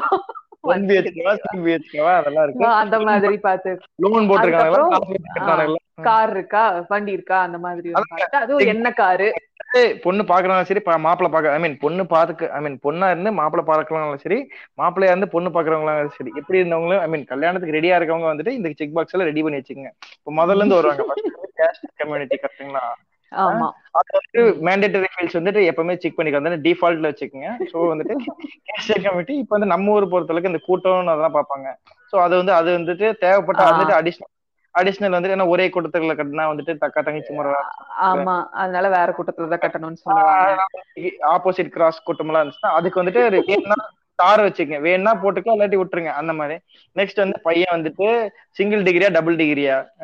அது இன்ஜினியரிங்கா இன்ஜினியரிங் ஐ மீன் பெரிய டிகிரியா சின்ன டிகிரியா அதான். ம். என்ன வேலை? என்ன வேலையில இருக்காங்க? மாச சம்பளம் எவ்வளவு ஐ மீன் எம்பிஏ மாப்பிளையா அப்படியே வந்துட்டு ஃபாரின். இதெல்லாம் போடும்போது வேலை மாப்பிள்ளைனாலும் அமெரிக்கா மாப்பிள்ளையா துபாய் மாப்பிள்ளையா கனடா ஏங்க, மாப்பிள்ளையா? ஒரே இது. பவுனு போடுறாங்க. இது வந்துட்டு இதை வச்சு பொண்ணு வீட்டும் சரி பையன் வீட்டும் சரி இந்த பவுன் இப்படி டிஃபைன் பண்றாங்க. ஒரே டென் பவுண்ட்ஸ் கிராண்டட் அப்படின்னு போனஸ் பாயிண்ட் அடுத்து சொந்த வீடு இருந்துச்சுன்னா எக்ஸ்ட்ரா ஃபைவ் பவுன் போனஸ். அப்படி வந்து போட்டு சொந்த சொந்த வீடோட சைஸும் பாக்கணும்ல எப்படி? அப்ப போகும்போது BHK வச்சிருக்கிறதுல கட்டி கொடுத்துட முடியுமா. Extra two points extra two பவுன் இப்படி போறாங்க வீடு போக என்னென்ன சொத்து இருக்கு? additional- தோட்டம் ஏதாவது இருக்கா? ஏதாவது நிலம் வச்சிருக்காங்களா? அப்படி இருக்கிற மாதிரி. வச்சிருக்காங்களா? பிசினஸ் அதுக்கப்புறம் இருங்க பொறுமையா போவோம். டிகிரில வந்து நான் சொல்லலாங்க இது வந்துட்டு டபுள் டிகிரி வந்து பெரிய பெரிய டிகிரியா இல்ல வந்துட்டு ரெண்டு டம்மி டிகிரியா எம்எஸ்சி வரைக்கும் தான் வந்துட்டு. பிஎஸ்சி டிகிரி பிளஸ் ஒரு எம்பிஏ டிகிரி பாக்குறாங்க அப்புறம் வந்து மாப்பிள்ள வந்து பிசினஸா பிசினஸா இல்ல வந்துட்டு? ஒர்க் ஒர்க் போறாங்கன்னா வந்துட்டு டிஃபால்ட்டா வந்து நாற்பதாயிரம் சம்பளம் முப்பத்தஞ்சாயிரம் முப்பதாயிரம். கவர்மெண்டா பிரைவேட்டானும் பாக்குறாங்கல்ல. இல்ல முப்பதெல்லாம் கிடையாது. இன்னைக்கு வந்து முப்பத்தஞ்சு வரைக்கும் வந்துட்டாங்க. முப்பத்தஞ்சு கம்மியா பேசினா. பொண்ணு கிடையாதுன்னு சொல்லி காப்பியே தரது இல்லையா? வந்துட்டு பொண்ணு வீட்டுக்காரங்களுக்கு வந்துட்டு அதான் இது கேக்குறாங்க. பிசினஸ் பண்ணா நான் வந்து பிசினஸ் வந்து வெளியே சொல்லிக்கிற மாதிரி பிசினஸ் இருக்குமாமா யூடியூபர் ஒத்துக்க மாட்டேறாங்க. நீங்க வந்து எம்ஜிஎன் கூட்டிட்டு வராதீங்க. அவர் ஸோ வந்துட்டு அந்த மாதிரி யூடியூபர்ஸ் ஒத்துக்க மாட்டேறாங்க. வந்து ஐ மீன் மீடியா ஒத்துக்க மீடியா ஒத்துக்க மாட்டேறாங்க. இந்த மாதிரி வந்துட்டு இதுல எல்லாம் ஃபில்டர் போட்டு வந்து ஒத்துக்குறாங்க. இண்டிவிஜுவலா கன்ஸ்ட்ரக்ஷன் பிசினஸ் பண்ணா ஒத்துக்க மாட்டேறாங்க. அதெல்லாம் ஒரு பொழப்பா. அவங்களுக்கு பொறுத்தவரை எது பொழப்புன்னு அவங்களுக்கும் சொல்ல தெரியல. அவங்களுக்கு கேட்கவும் தெரியும். அது அவங்களுக்கே தெரியாது. இந்த பாஸ் பாஸ்கே சொல்ல கண்டக்டர் சில்ட்ரா பொழப்புப்பா. கட்டி வெட்டு எனக்கு எனக்கு ஒரு ரேஞ்ச் இருக்குடா. அந்த மாதிரி வந்துட்டு எல்லாமே பிரச்சனை அவங்களை பொறுத்தளவுக்கு நேச்சுரல்ஸ் வச்சுக்காரு. முடி வெட்டுற தொழில். அப்படின்னு கேட்பாங்க. அவன் நேச்சுரல் ஸ்கோனர் அது எவ்வளவு பெரிய பிரான்சைஸ் முடிதான் வெட்டுறான். இந்த மாதிரி சம்பாதிக்கிறான்லாம் பாக்குறது இல்ல. டிராவல்ஸ் வச்சிருந்தா அதுக்கு வந்துட்டு டிரைவரா அப்படின்றாங்க. சிம்பிள் அவன் வந்து டிராவல்ஸ் வச்சிருப்பான். பதினஞ்சு கார் வச்சு ஆள் வச்சு ஆபீஸ் போட்டுன்னா டிரைவரா அப்படின்றாங்க. சோ இந்த மாதிரி வந்துட்டு ஃபினான்ஸ் பண்றாங்களா? இப்படி வந்துட்டு பிசினஸ் வந்து ஸ்மால் ஸ்கேலா லார்ஜ் ஸ்கேலா லார்ஜ் ஸ்கேல்லாம் அவங்க வந்து இவங்க வந்துட்டு இந்த படத்துல பாக்குற மாதிரி. உள்ள போனோம்னு ஃபேக்டரி பார்த்தோன்னா ஒரு பத்து பேர் வந்து வணக்கம் சார் சொல்லி ரெண்டு பேர் ஃபைல் இந்த பக்கம் தூக்கிட்டு வரணும். நாலு ஒர்க்கர் பார்த்தோன்னா சலாம் வைக்கணும். அந்த மாதிரி வந்து நினைச்சிட்டு இருக்காங்க. இந்த கஜினி சூர்யா மாதிரி நினைச்சிட்டு இருக்காங்க. இவன் வந்துட்டு உள்ள போனோன்னு ஒர்க்கிங் ட்ரெஸ் மாத்திட்டு வந்துட்டு கூட சேர்ந்து வேலை செஞ்சான் ஆனா அவன் டர்ன் ஓவர்லாம் பண்ணுவான். அதெல்லாம் அவங்களுக்கு முக்கியம் கிடையாது. அது வந்துட்டு அவங்க வந்து நெக்ஸ்ட் டைம் அவங்கள போய் பார்க்கும்போது அந்த மாதிரி இருக்கணும் அப்படின்னு. கவர்மெண்ட் ஜாப்னா வந்து கவர்மெண்ட் ஜாப்ல வந்து எந்த ஸ்கேல்ல இருக்காங்க? கிளர்க்குக்கே நாற்பதாயிரம் தர போஸ்ட்ல இருக்குங்க. அது என்ன கிளர்க்கு தரதான் அவனுக்கு கோட்டர்ஸ் கொடுத்துருப்பாங்க. அதை ஒத்துக்க மாட்டேங்கிறாங்க. கிளரிக்கல் போஸ்ட்ல ஒரு போஸ்ட் அவங்க பொண்ணு ஐடின்னு வேலை செய்தாமா எவ்வளவு டுவெண்ட்டி தௌசண்ட் வேலை அது வந்து குடிச்சது பதினாறாயிரத்தி எட்நூறு ரூபா இந்த பொண்ணு பதினாறாயிரத்தி எட்நூறு அந்த பொண்ணு மூணு மாசம் தான் போயிருக்கு. ட்ரைனிங் தான் போயிருக்கும் அந்த பொண்ணு அடுத்த மாசம் ரெசெக்ட் பண்ணலாம்னு இருப்பாங்க. அதெல்லாம் இல்ல. பொண்ணே பதினாறாயிரம் வாங்கினா மாப்பிள்ளை எப்படி நாற்பதாயிரம் பத்துமா அப்படின்றாங்க டேய் அவனுக்கு கவர்மெண்ட் ஜாப்டா பிஎஃப் இருக்கு இன்சென்டிவ் இருக்கு எல்லாமே இருக்குடா. அவனுக்கு எக்ஸாம்ல மேல போலாம்.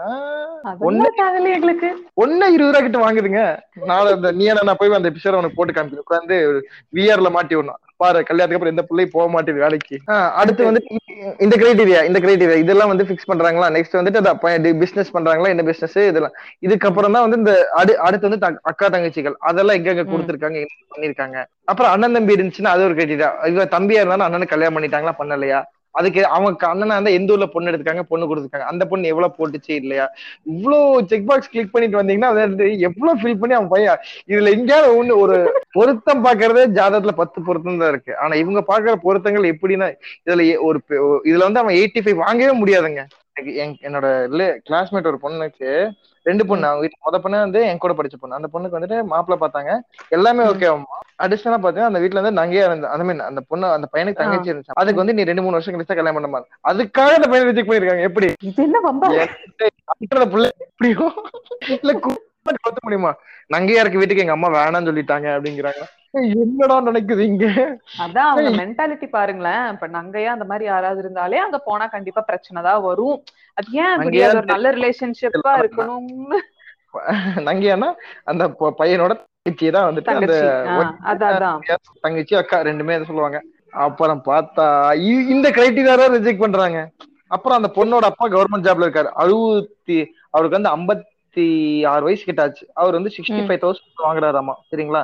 பையன் அதே சம்பளம் வாங்கினா கல்யாணம் பண்ணி வைக்கலாங்கிறாங்களாமா அந்த ஆள் வயசு ரிட்டையர் ஆகுன்னு நாலு வருஷம் தான் இருக்கு. அந்த ஆள் அந்த வயசுல அவ்வளவு வாங்கியிருக்கிறாப்ல சேரும்போது எல்லோரு ரூபாய்க்கு சேர்ந்துக்கிறாப்ல புரிஞ்சுக்கலாம் அந்த வருஷத்துல. அதே சம்பளத்துல. யதார்த்தம் எப்படி கேக்குறாங்க பாருங்க. இது வந்து மனசாட்சி இருக்கா. ஒருத்தனோட லைஃப் ஆரம்பிச்சு முடிஞ்சு அந்த பொண்ணே தாட்டி ஒரு ஸ்டேஜ் வரும்போதுதான் ஒருத்தனோட லைஃப் வந்து அறுபதாயிரம் வாங்க முடியுது. ம். அறுபதாயிரம் வாங்க முடியுது.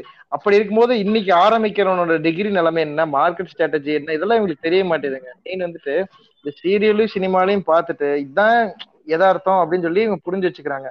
அப்ப சீரியலும் சினிமாலையும் இவங்க காமிக்கும் போது இப்படிதான் பண்ணணும். இவங்க எல்லாமே வந்துட்டு விஷுவல் சோர்ஸ் அதான். மெயின் விஷுவல் சோர்ஸ் டெய்லி எல்லாரும் கல்யாணத்துக்கு போறது ஆனா டெய்லி கல்யாணம் இருக்கிற சீன் நீங்க டிவில பாக்குறீங்களா. ஒரு சோர்ஸ் மெட்டீரியல் ரா மெட்டீரியல் எடுத்துட்டு வேற எந்த ஓப்பன் மார்க்கெட் ஸ்ட்ராட்டஜி இல்லாம இன்னைக்கு வரைக்குமே ஐடில பார்த்த வரைக்கும் நம்ம வீட்லயே நம்மள வந்துட்டு சும்மா உட்காந்துட்டு இருக்கோம் தான் நினைச்சிட்டு இருக்கு சும்மா உட்காந்துட்டு. போன் பேசுறான் விளையா சிரிச்சுக்கிட்டு இருக்கான். டீ சாப்பிடுறான் விளையாடுறான் விளைய தவிர உண்மையா அங்க அந்த என்ன ப்ரெஷர் நடக்குது எவ்வளவு வேலை நடக்குது அப்ரேஷன் என்ன. என்ன? ஃபைல் போடுறாங்களா இல்லையா?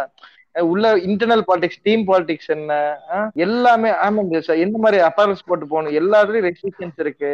ஃப்ளோரா செக்கிங் இருக்கு. எல்லாமே பார்த்து முடிஞ்சுட்டு நம்மளோட கமிட்மெண்ட்ஸ் எப்படி கேரி பண்றோம் ஸ்ட்ரெஸ் அந்த எதுவுமே அவங்களுக்கு தெரியாது. ஐடி வேலைனா ஜாலியா இருப்பானுங்க. அதுவும் இந்த மெயினா இந்த படங்க இது பண்ணி விட்டதுதான். ஐடினால இவ்வளவு சம்பாதிப்பாங்க ஆனா பார்ட்டி பண்ணுவாங்க. காலையில போவாங்க பேசுவாங்க. ஒரு தம் போடுவாங்க. மத்தியானமா இங்க சாப்பிடுவாங்க. சாயந்தரம் வந்துட்டு ஒரு பிள்ளைய கூட்டிட்டு எங்க தேட்டர் வச்சு போயிடுவாங்க. அவ்வளவுதான். இந்த ஐடிக்குள்ள வந்ததுல இருந்து நார்மலா ஒரு வேலை பண்றதுக்கு கூட நேரம் கிடைக்காம எப்பதான் லேப்டாப் கூடயே குடும்பம் நடத்திட்டு உட்கார்ந்து தெரியும். வீக்கெண்ட்ல பார்ட்டி பண்ணுவாங்க. அவுட்டிங் போவாங்க. கிளைண்ட் விசிட் இருக்கும் எல்லாமே எல்லாமே பண்ணிடலாம் கனவுல. நம்ம கிளையண்டே வருஷத்துக்கு ஒரே டைம் தான் நான் மூணு வருஷமா வேலை சரி இப்பதான் ஒரே ஒரு கிளைண்ட் இப்ப ஞாபகம் இருக்கு. அது முதல் சேர்ந்த போது அந்த அம்மா வந்துருச்சு பார்த்து போச்சு அவ்வளவுதான். அது எங்க ஊர்ல பேசல அது பாட்டு அந்த பக்கம் நடந்து போச்சு. இதாண்டா கிளைண்ட் இவங்களாம் அந்த ஊருக்காரங்க பார்த்து அப்படிதான் அப்படிதான் கிளைண்டையே பார்க்க முடியும். இவங்க வந்து கிளைண்ட் பிளேஸுக்கு நம்ம போறதாமா என்னடா சொல்லிட்டு இருக்கிறீங்க? இல்ல பொண்ணுங்களோட இப்ப ஆப்போசிட்ல கேட்கும் போது ஐடில இருக்காங்கனாலே வந்துட்டு என்ன ஒரு ஃபார்ட்டி வாங்குவீங்களா அப்படின்னு கேக்குது இது ஃபார்ட்டியா என்னது? 40? அதான் அந்த சோர்ஸ் மெட்டீரியல் இங்க தப்பா இருக்கும்போது. யாருமே வந்துட்டு ஏன்னா எல்லாத்தையுமே ஆபீஸோட ரெஸ்ட்ரிக்ட் பண்ணிடுறாங்க. நம்மளே ஐடி கார்டு இல்லாட்டி உள்ள விட மாட்டேறாங்க. அப்படி இருக்கும்போது யாருக்கும் உள்ள என்ன யதார்த்தம்ங்கிறது காமிக்க முடியாது. ஒரு ஒரு எல்கேஜினா வந்து பேரண்ட் கூட்டு வந்து உட்கார வச்சு இதான் கிளாஸ் ரூம் காமிச்சிட்டு போக முடியும். உள்ள உட்காந்து எப்படி வேலை செய்றாங்க என்ன மாதிரி மாணவரே திட்டுறாங்கிற ஏத்தெல்லாம் நம்ம எப்படி காமிக்க முடியும் லைவ்ல இதெல்லாம் வந்துட்டு இதெல்லாம் நம்முடைய போகட்டும். இல்ல அதுதான் அதான் இங்க யதார்த்தமே. இங்க வந்துட்டு ரியாலிட்டி வந்துட்டு இவங்க யாருமே வந்துட்டு அக்செப்ட் பண்ணிக்க மாட்டாங்க ஏத்துக்க மாட்டாங்க புரிஞ்சுக்க மாட்டாங்க. இவ்வளவு செக் பாக்ஸ் ஒரு பையன் கடந்த ஐடில இருந்தா வந்துட்டு அவன் கேரக்டர் சரியில்லான்னு பாப்பாங்க அவன் கேரக்டர் என்ன இருக்கு? அவன் காலையில டிஃபன் போட்டு சாப்பிட்டு வருவான் திரும்பி வந்துருவான் அவ்வளவுதான். வெளியே சாப்பிட மாட்டான் பசங்க. பெருவாரியான பேர் வந்து செலவாயிரம் சொல்லிட்டு வீட்டுல இருந்து சோறு கூட்டிட்டு போவானு அஞ்சு மணிக்கு கிளம்பினாலும் சரி ஆறு மணிக்கு கிளம்பினாலும் சரி சாப்பாடு வீட்டுல இருந்து எடுத்துட்டு போவானுங்க. அப்பேற்பட்ட நல்ல பையனை நீ வீட்டுல பார்ட்டி பண்ணி கேட்டா எப்படி? எங்கடா அவன் நைட் மூணு மணிக்கு வந்திருப்பான். சனிக்கிழமை நைட்டு காலையில் விடிஞ்சு வந்திருப்பான். அவன் போய் படுத்து தூங்கினானா சனிக்கிழமை சாயந்தரம் ஆயிரும். சாயந்தரம் ஒரு காலம் பெல் பிரிச்சு எட்டு மணி ஆயிரும் ஞாயிற்றுக்கிழமை கறி எடுக்க போயிடுவான். அவ்வளவுதான் அவன் ரொட்டீனாவே இருக்கும். அவனை போய் நீ பார்ட்டி பண்ணுவேன்னு கேட்டா அவன் என்ன பண்ணுவான் சொல்லுங்க? மனக்குமுறல்கள் எல்லாம் வெளில வருது போல. இவன் தான் இல்ல எதார்த்தம் அப்படிதாங்க நடக்குது. இவங்க வந்துட்டு ஐடி ஐடில ஒருத்தன் வாங்கினா இன்னைக்கு வந்து சராசரி இருபத்தெட்டுல இருந்து இருபத்தி வயசு மேல தாண்டாதான் அவன் வந்து கரெக்டான ஸ்ட்ரீம்ல ஜம்ப் அடிச்சு உள்ள போனா மட்டும்தான் அவனுக்கு வந்து ஒரு நாற்பது ஐம்பது ரூபா வாங்க முடியும். ஒரு லட்ச ரூபா வாங்குறாங்க. எங்க சொந்தக்காரன் வாங்குறாங்கன்னு பேசுவாங்க. ஹெச்சிஎல் இருக்கா ராஜஸ்தான் இருக்கா சப்பாத்தி சொல்றான்லாம் பேசுவாங்க. அவன் நிலைமையெல்லாம் கேட்டீங்கன்னா, வயசு நாற்பத்தி மூணு நாற்பத்தி நாலுல இருக்கு அவன்லாம் வந்துட்டு கம்ப்யூட்டர் கண்டுபிடிச்ச காலத்துல இந்தியாவுக்குள்ள வந்த உசுலா போயிருப்பான். அவன் அப்படியே இத்தனை நாள் தொங்கிட்டே வந்து குடை ஓடிச்சிட்டு ஆடிட்டு இருந்திருப்பான். இந்நேரம் போயிருப்பான். புரிஞ்சுங்களா? ஏதோ ஒரு பண்ணி போயிருப்பான். அவனோட நிலைமை கொண்டு வந்து இன்னைக்கு க- அவன்கிட்ட சொல்லி ரெஸ்டிங் போட சொல்லு இந்த மாதிரி சொல்லி அங்க ட்ரை பண்ண சொல்லு இந்த மாதிரி விஷயங்கள்லாம் சொல்லி வந்துட்டு பையனை வந்துட்டு ட்ரிகர் பண்ணிடுறது. அப்புறம் இன்னைக்கு ஒரு பையனை பொண்ணு பிடிச்சிருச்சுங்க. நிச்சயமா ஸ்டேஜ் வரைக்கும் பையனை பொண்ணு பேசியாச்சுங்க. கடைசியில. பொண்ணு வேணாம் பொண்ணு வந்து பொண்ணு வேணுமே வேணாங்கிறாங்க ஏன்னு கேட்டா பையன் சென்னையில இருக்கான். அந்த ஒரு ம். கல்ச்சர் ஒத்து வராது. நாங்க வந்து பையன் கோயம்புத்தூர்ல இருக்கிற மாதிரி பக்கத்துல தான் கொடுக்கணும்னு ஆசைப்படுறோம் அப்படின்ட்டாங்க. அவன் அதுக்கப்புறம் அதுக்கப்புறம் என்ன பண்ணா இன்டர்வியூ நோட்டீஸ் நோட்டீஸ் பீரியட்ல இவங்களுக்கு தெரியுமா தெரியாதா? நாங்க வேற இடம் பாத்துக்கிறோங்கன்னு சொல்லிட்டு. அவன் வாழ்க்கையில வந்து பொண்ணே பார்க்காம வந்திருப்பான் பேசி லவ் பண்ணி ஆரம்பிச்சு பேசணும்னு வீடியோ கால்லாம் பேசி முடிச்சு அந்த பொண்ணு மேல இம்ப்ரெஸ் ஆகணும்னு என்ன பண்ணிட்டான்?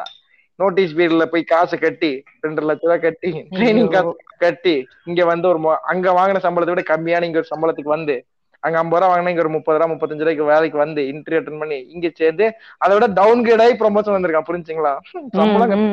அங்க மேனேஜர் ஆகிறவன் இங்க அசிஸ்டன்ட் மேனேஜர் அதுக்கப்புறம் இந்த பொண்ணு வந்து இந்த ஊர்லயே வச்சு கல்யாணம் பண்ணிருக்கான் அப்ப அவன் நிலைமை யோசிச்சு பாருங்க. பொண்ணு வீட்டுக்காரன் நினைச்சா என்ன வேணாலும் டிராமடைஸ் பண்ணலாமா பையனை? இப்ப முதல்லயே ரெக்யர்மெண்ட் உங்களுக்கு தெரியும். பையன் அங்கதான் வேலை செய்யறான் அங்க வர மாட்டான் வேலை அந்த ஊர்ல தான் வேலை இருக்கு வரான் எங்க பொண்ணு நாங்க இங்கதான் தரணும்னா அந்த பொண்ணை நீங்க என்ன சொல்லணும் சென்னை போய் இதுமா என்ன பிரச்சனை இல்ல. திருப்பி அவன் வேலை கிடைச்சா வரப்பான் கல்யாணத்துக்கு பொண்ணு இங்கதான் வேணும்னு சொல்லி கல்யாணம் பண்ணிட்டாங்க. கல்யாணம் முடிஞ்சிருச்சு. எப்படி? பண்ணிட்டாங்க. இந்த டியூனிங் மேனிப்புலேட்டிங் பையனும் சொன்ன மாதிரி பையன் ஃபேமிலியும் அவங்களுக்கு பிடிச்சிருச்சு. பையன் ஃபேமிலியும் அவங்களுக்கு பிடிச்சிருச்சு. அந்த பையனும் வேணும். அதை இதே ஊர்ல வேணும். குவாலிட்டி நல்லா இருக்கணும் விலையும் கம்மியா இருக்கும் பக்கத்துலயே வேணும் அப்படின்னா சரி அப்படின்னு சொல்லிட்டு அந்த பையன் வந்துட்டு இங்க வந்துட்டு கல்யாணம் பண்ணிட்டாங்க. அதே பொண்ணு வந்து நிச்சயம் பண்ணி. இங்க வந்து அப்பாயின்மெண்ட் லெட்டர் காமிச்சதுக்கு அப்புறம் தான் வந்து நிச்சயத்துக்கு டேட் குறிச்சிருக்காங்க. நம்புவீங்களா?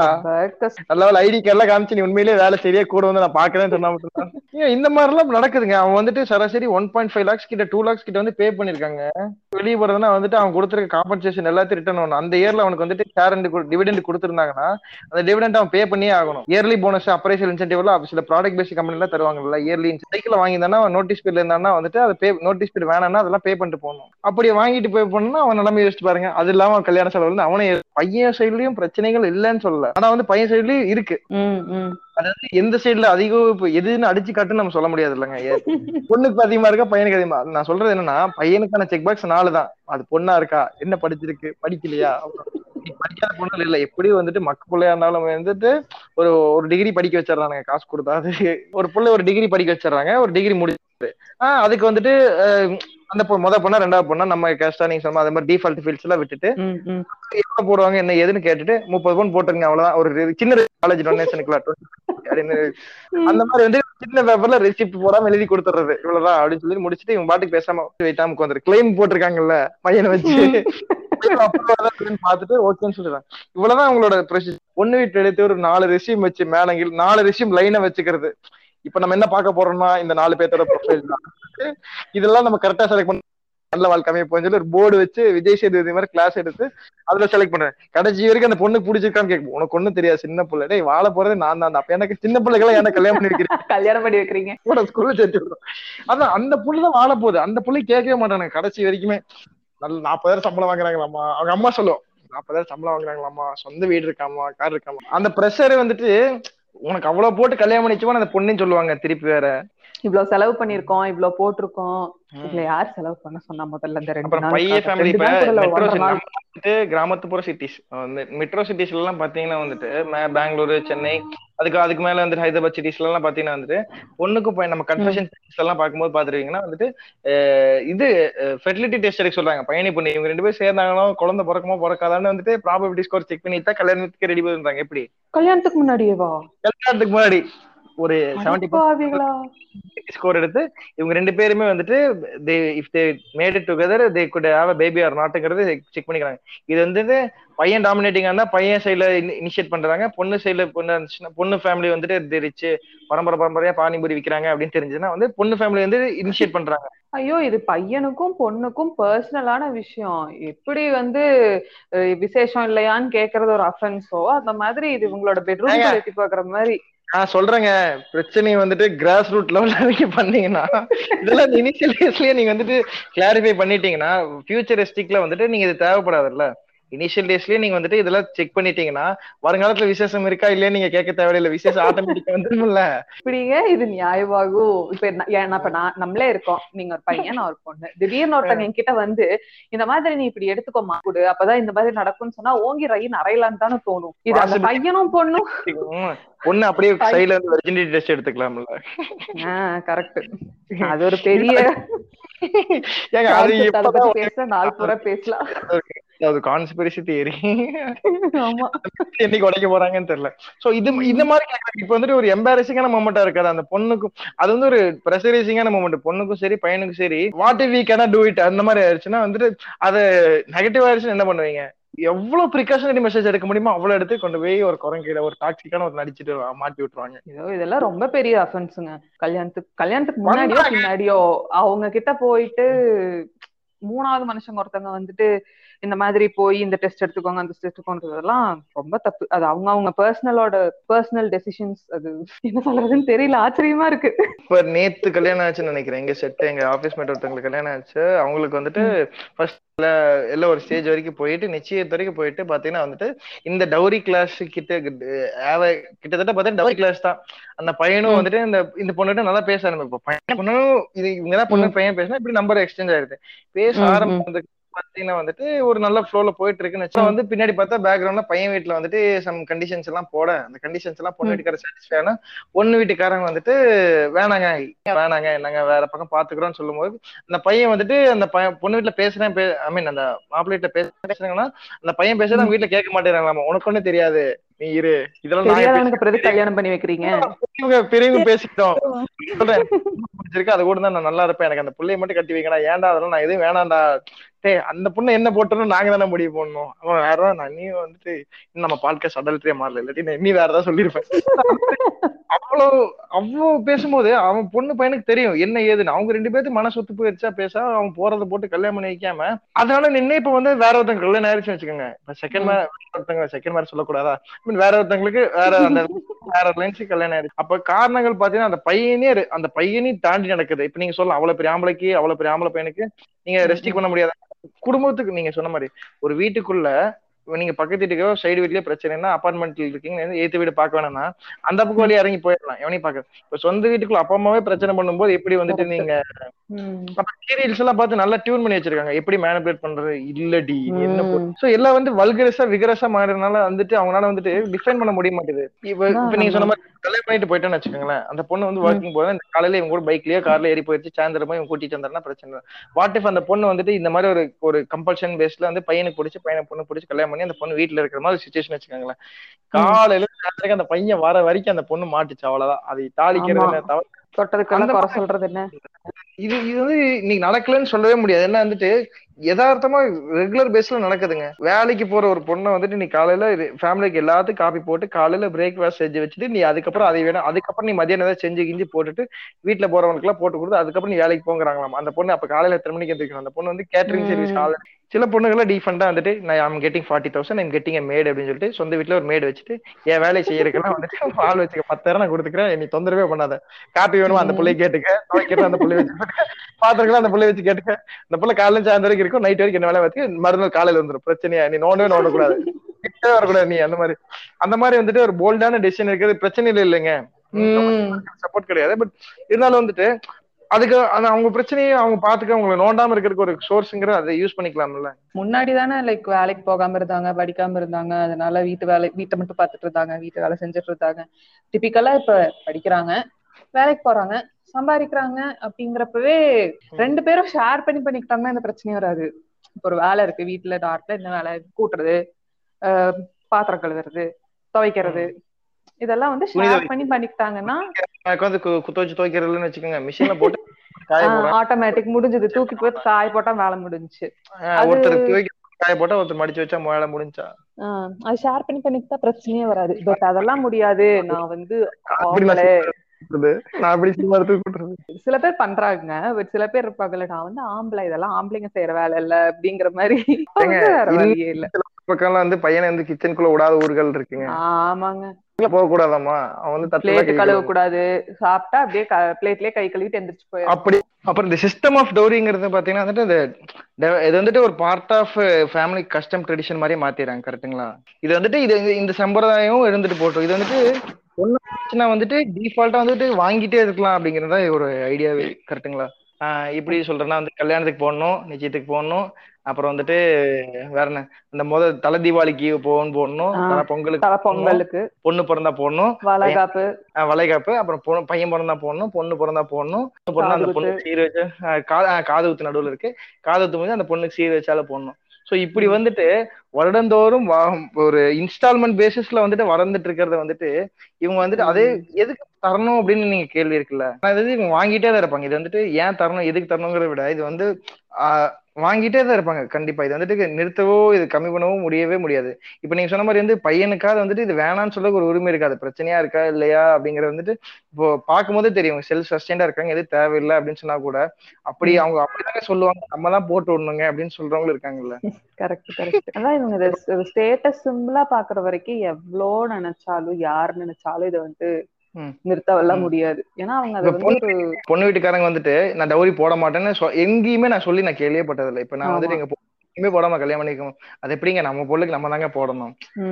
ஒரு ப்ரைடு மெட்டீரியலா ஒரு ஒரு சோர்ஸா. வந்துட்டு ஒரு பொண்ணு போது எங்க குடும்ப கௌரவமே இந்த பொண்ணு தான் தூக்கிட்டு இருக்கு. பாத்திரம் இறக்கி வைங்க ரொம்ப அது எல்லா இந்த விஷயம் மட்டும் இல்லைங்க. எல்லா விஷயத்துலயுமே கொண்டு வந்து அந்த பொண்ணு மேலதானே வைப்பாங்க. ம். டிப்பிக்கலா அந்த குடும்ப கௌரவங்கிறது ஒரு அந்த பொண்ணு காலையில வேலைக்கு தான் போகும். காலையில போயிட்டு அன்னைக்கு ஒரு நாள் லேட் ஆயிருக்கும். கொஞ்சம் லேட்டா வரும். உடனே அதுக்கு குடும்ப மானம் போச்சு மரியாதை போச்சு லொட்டு போச்சு லொசுக்கு போச்சு எல்லாத்தையும் கொண்டு வந்து அந்த டிப்பிக்கலா அந்த பொண்ணு மேலதான் எல்லாத்தையும் திணிச்சு வச்சு இவங்க ஃபேமிலில வந்து வெல்டுடோவா இல்லைன்னா அந்த பொண்ணு இவ்வளவு போட்டு தான் கல்யாணம் பண்ணி ஃபேமிலியில சொல்லிட்டாங்கன்னா அந்த பொண்ணுக்கு ஃபேமிலி அதுக்கு வெல்டுடோ இல்லைன்னு வச்சுக்கோங்களேன். அந்த பொண்ணே சம்பாரிச்சு அது வேணுங்கிறது எல்லாத்தையும் ரெடி பண்ணி அதுக்கப்புறம் அந்த பொண்ணு கல்யாணம் பண்ணிட்டு எல்லாம் போற சுச்சுவேஷன் நீங்க பாத்திருப்பீங்க இந்த லைஃப்ல. ஏன்னா வந்துட்டு அந்த பொண்ணு ஃபேமிலியில இவ்வளவு போட்டு தான் போவேன் அப்படின்னு ஒரு ஒரு. அந்த கிரைட்டீரியா அந்த பொண்ணு மேட்ச் பண்ணணும். அந்த பொண்ணு ஃபேமிலியில மேட்ச் பண்ணோம்னா பொண்ணே படிச்சு வளர்ந்து வந்து அதை ரெடி பண்ணி அதுக்கப்புறம் அந்த பொண்ணு அது- அது மாதிரி போறவங்களும் அந்த மாதிரி ஒரு சுச்சுவேஷன் இருக்கு. அந்த மாதிரி ஒரு தேவையில்லாத பிரஷர் தானே? அந்த பொண்ணுக்கு தேவையில்லாத பிரஷர் தானே? அது பாட்டுக்கு வேலை பொண்ணு சம்பாதிக்கணும். அந்த மாதிரி தான் அந்த பொண்ணுக்கும். எதுக்கு சம்பாதிக்கிறோம்? அதான் எதுக்கு சேர்த்து வைக்கிறோம்? எதுக்கு சம்பாதிக்கிறோம்? ஒரு ஃபியூச்சருக்காகங்கிறது ஓகே ஆனா இவங்க ஒட்டு மொத்தமா அந்த ஒரு கல்யாணம் அந்த கல்யாணத்துல நான் இவ்வளவு நகை போடணும் அதுக்காக நான் சேர்த்து வைக்கிறேன் சம்பாதிக்கிறேன்னு அந்த ஒரு நாளுக்காக இவ்வளவு இது பண்றாங்க. கடைசியில அது ஃபியூச்சர்ல கல்யாணத்துக்கு அப்புறம் வந்து அவங்க ஏதோ ஒரு எமர்ஜென்சி வந்து நகையை கொண்டு வைக்கிறாங்க யூஸ் ஆகுது.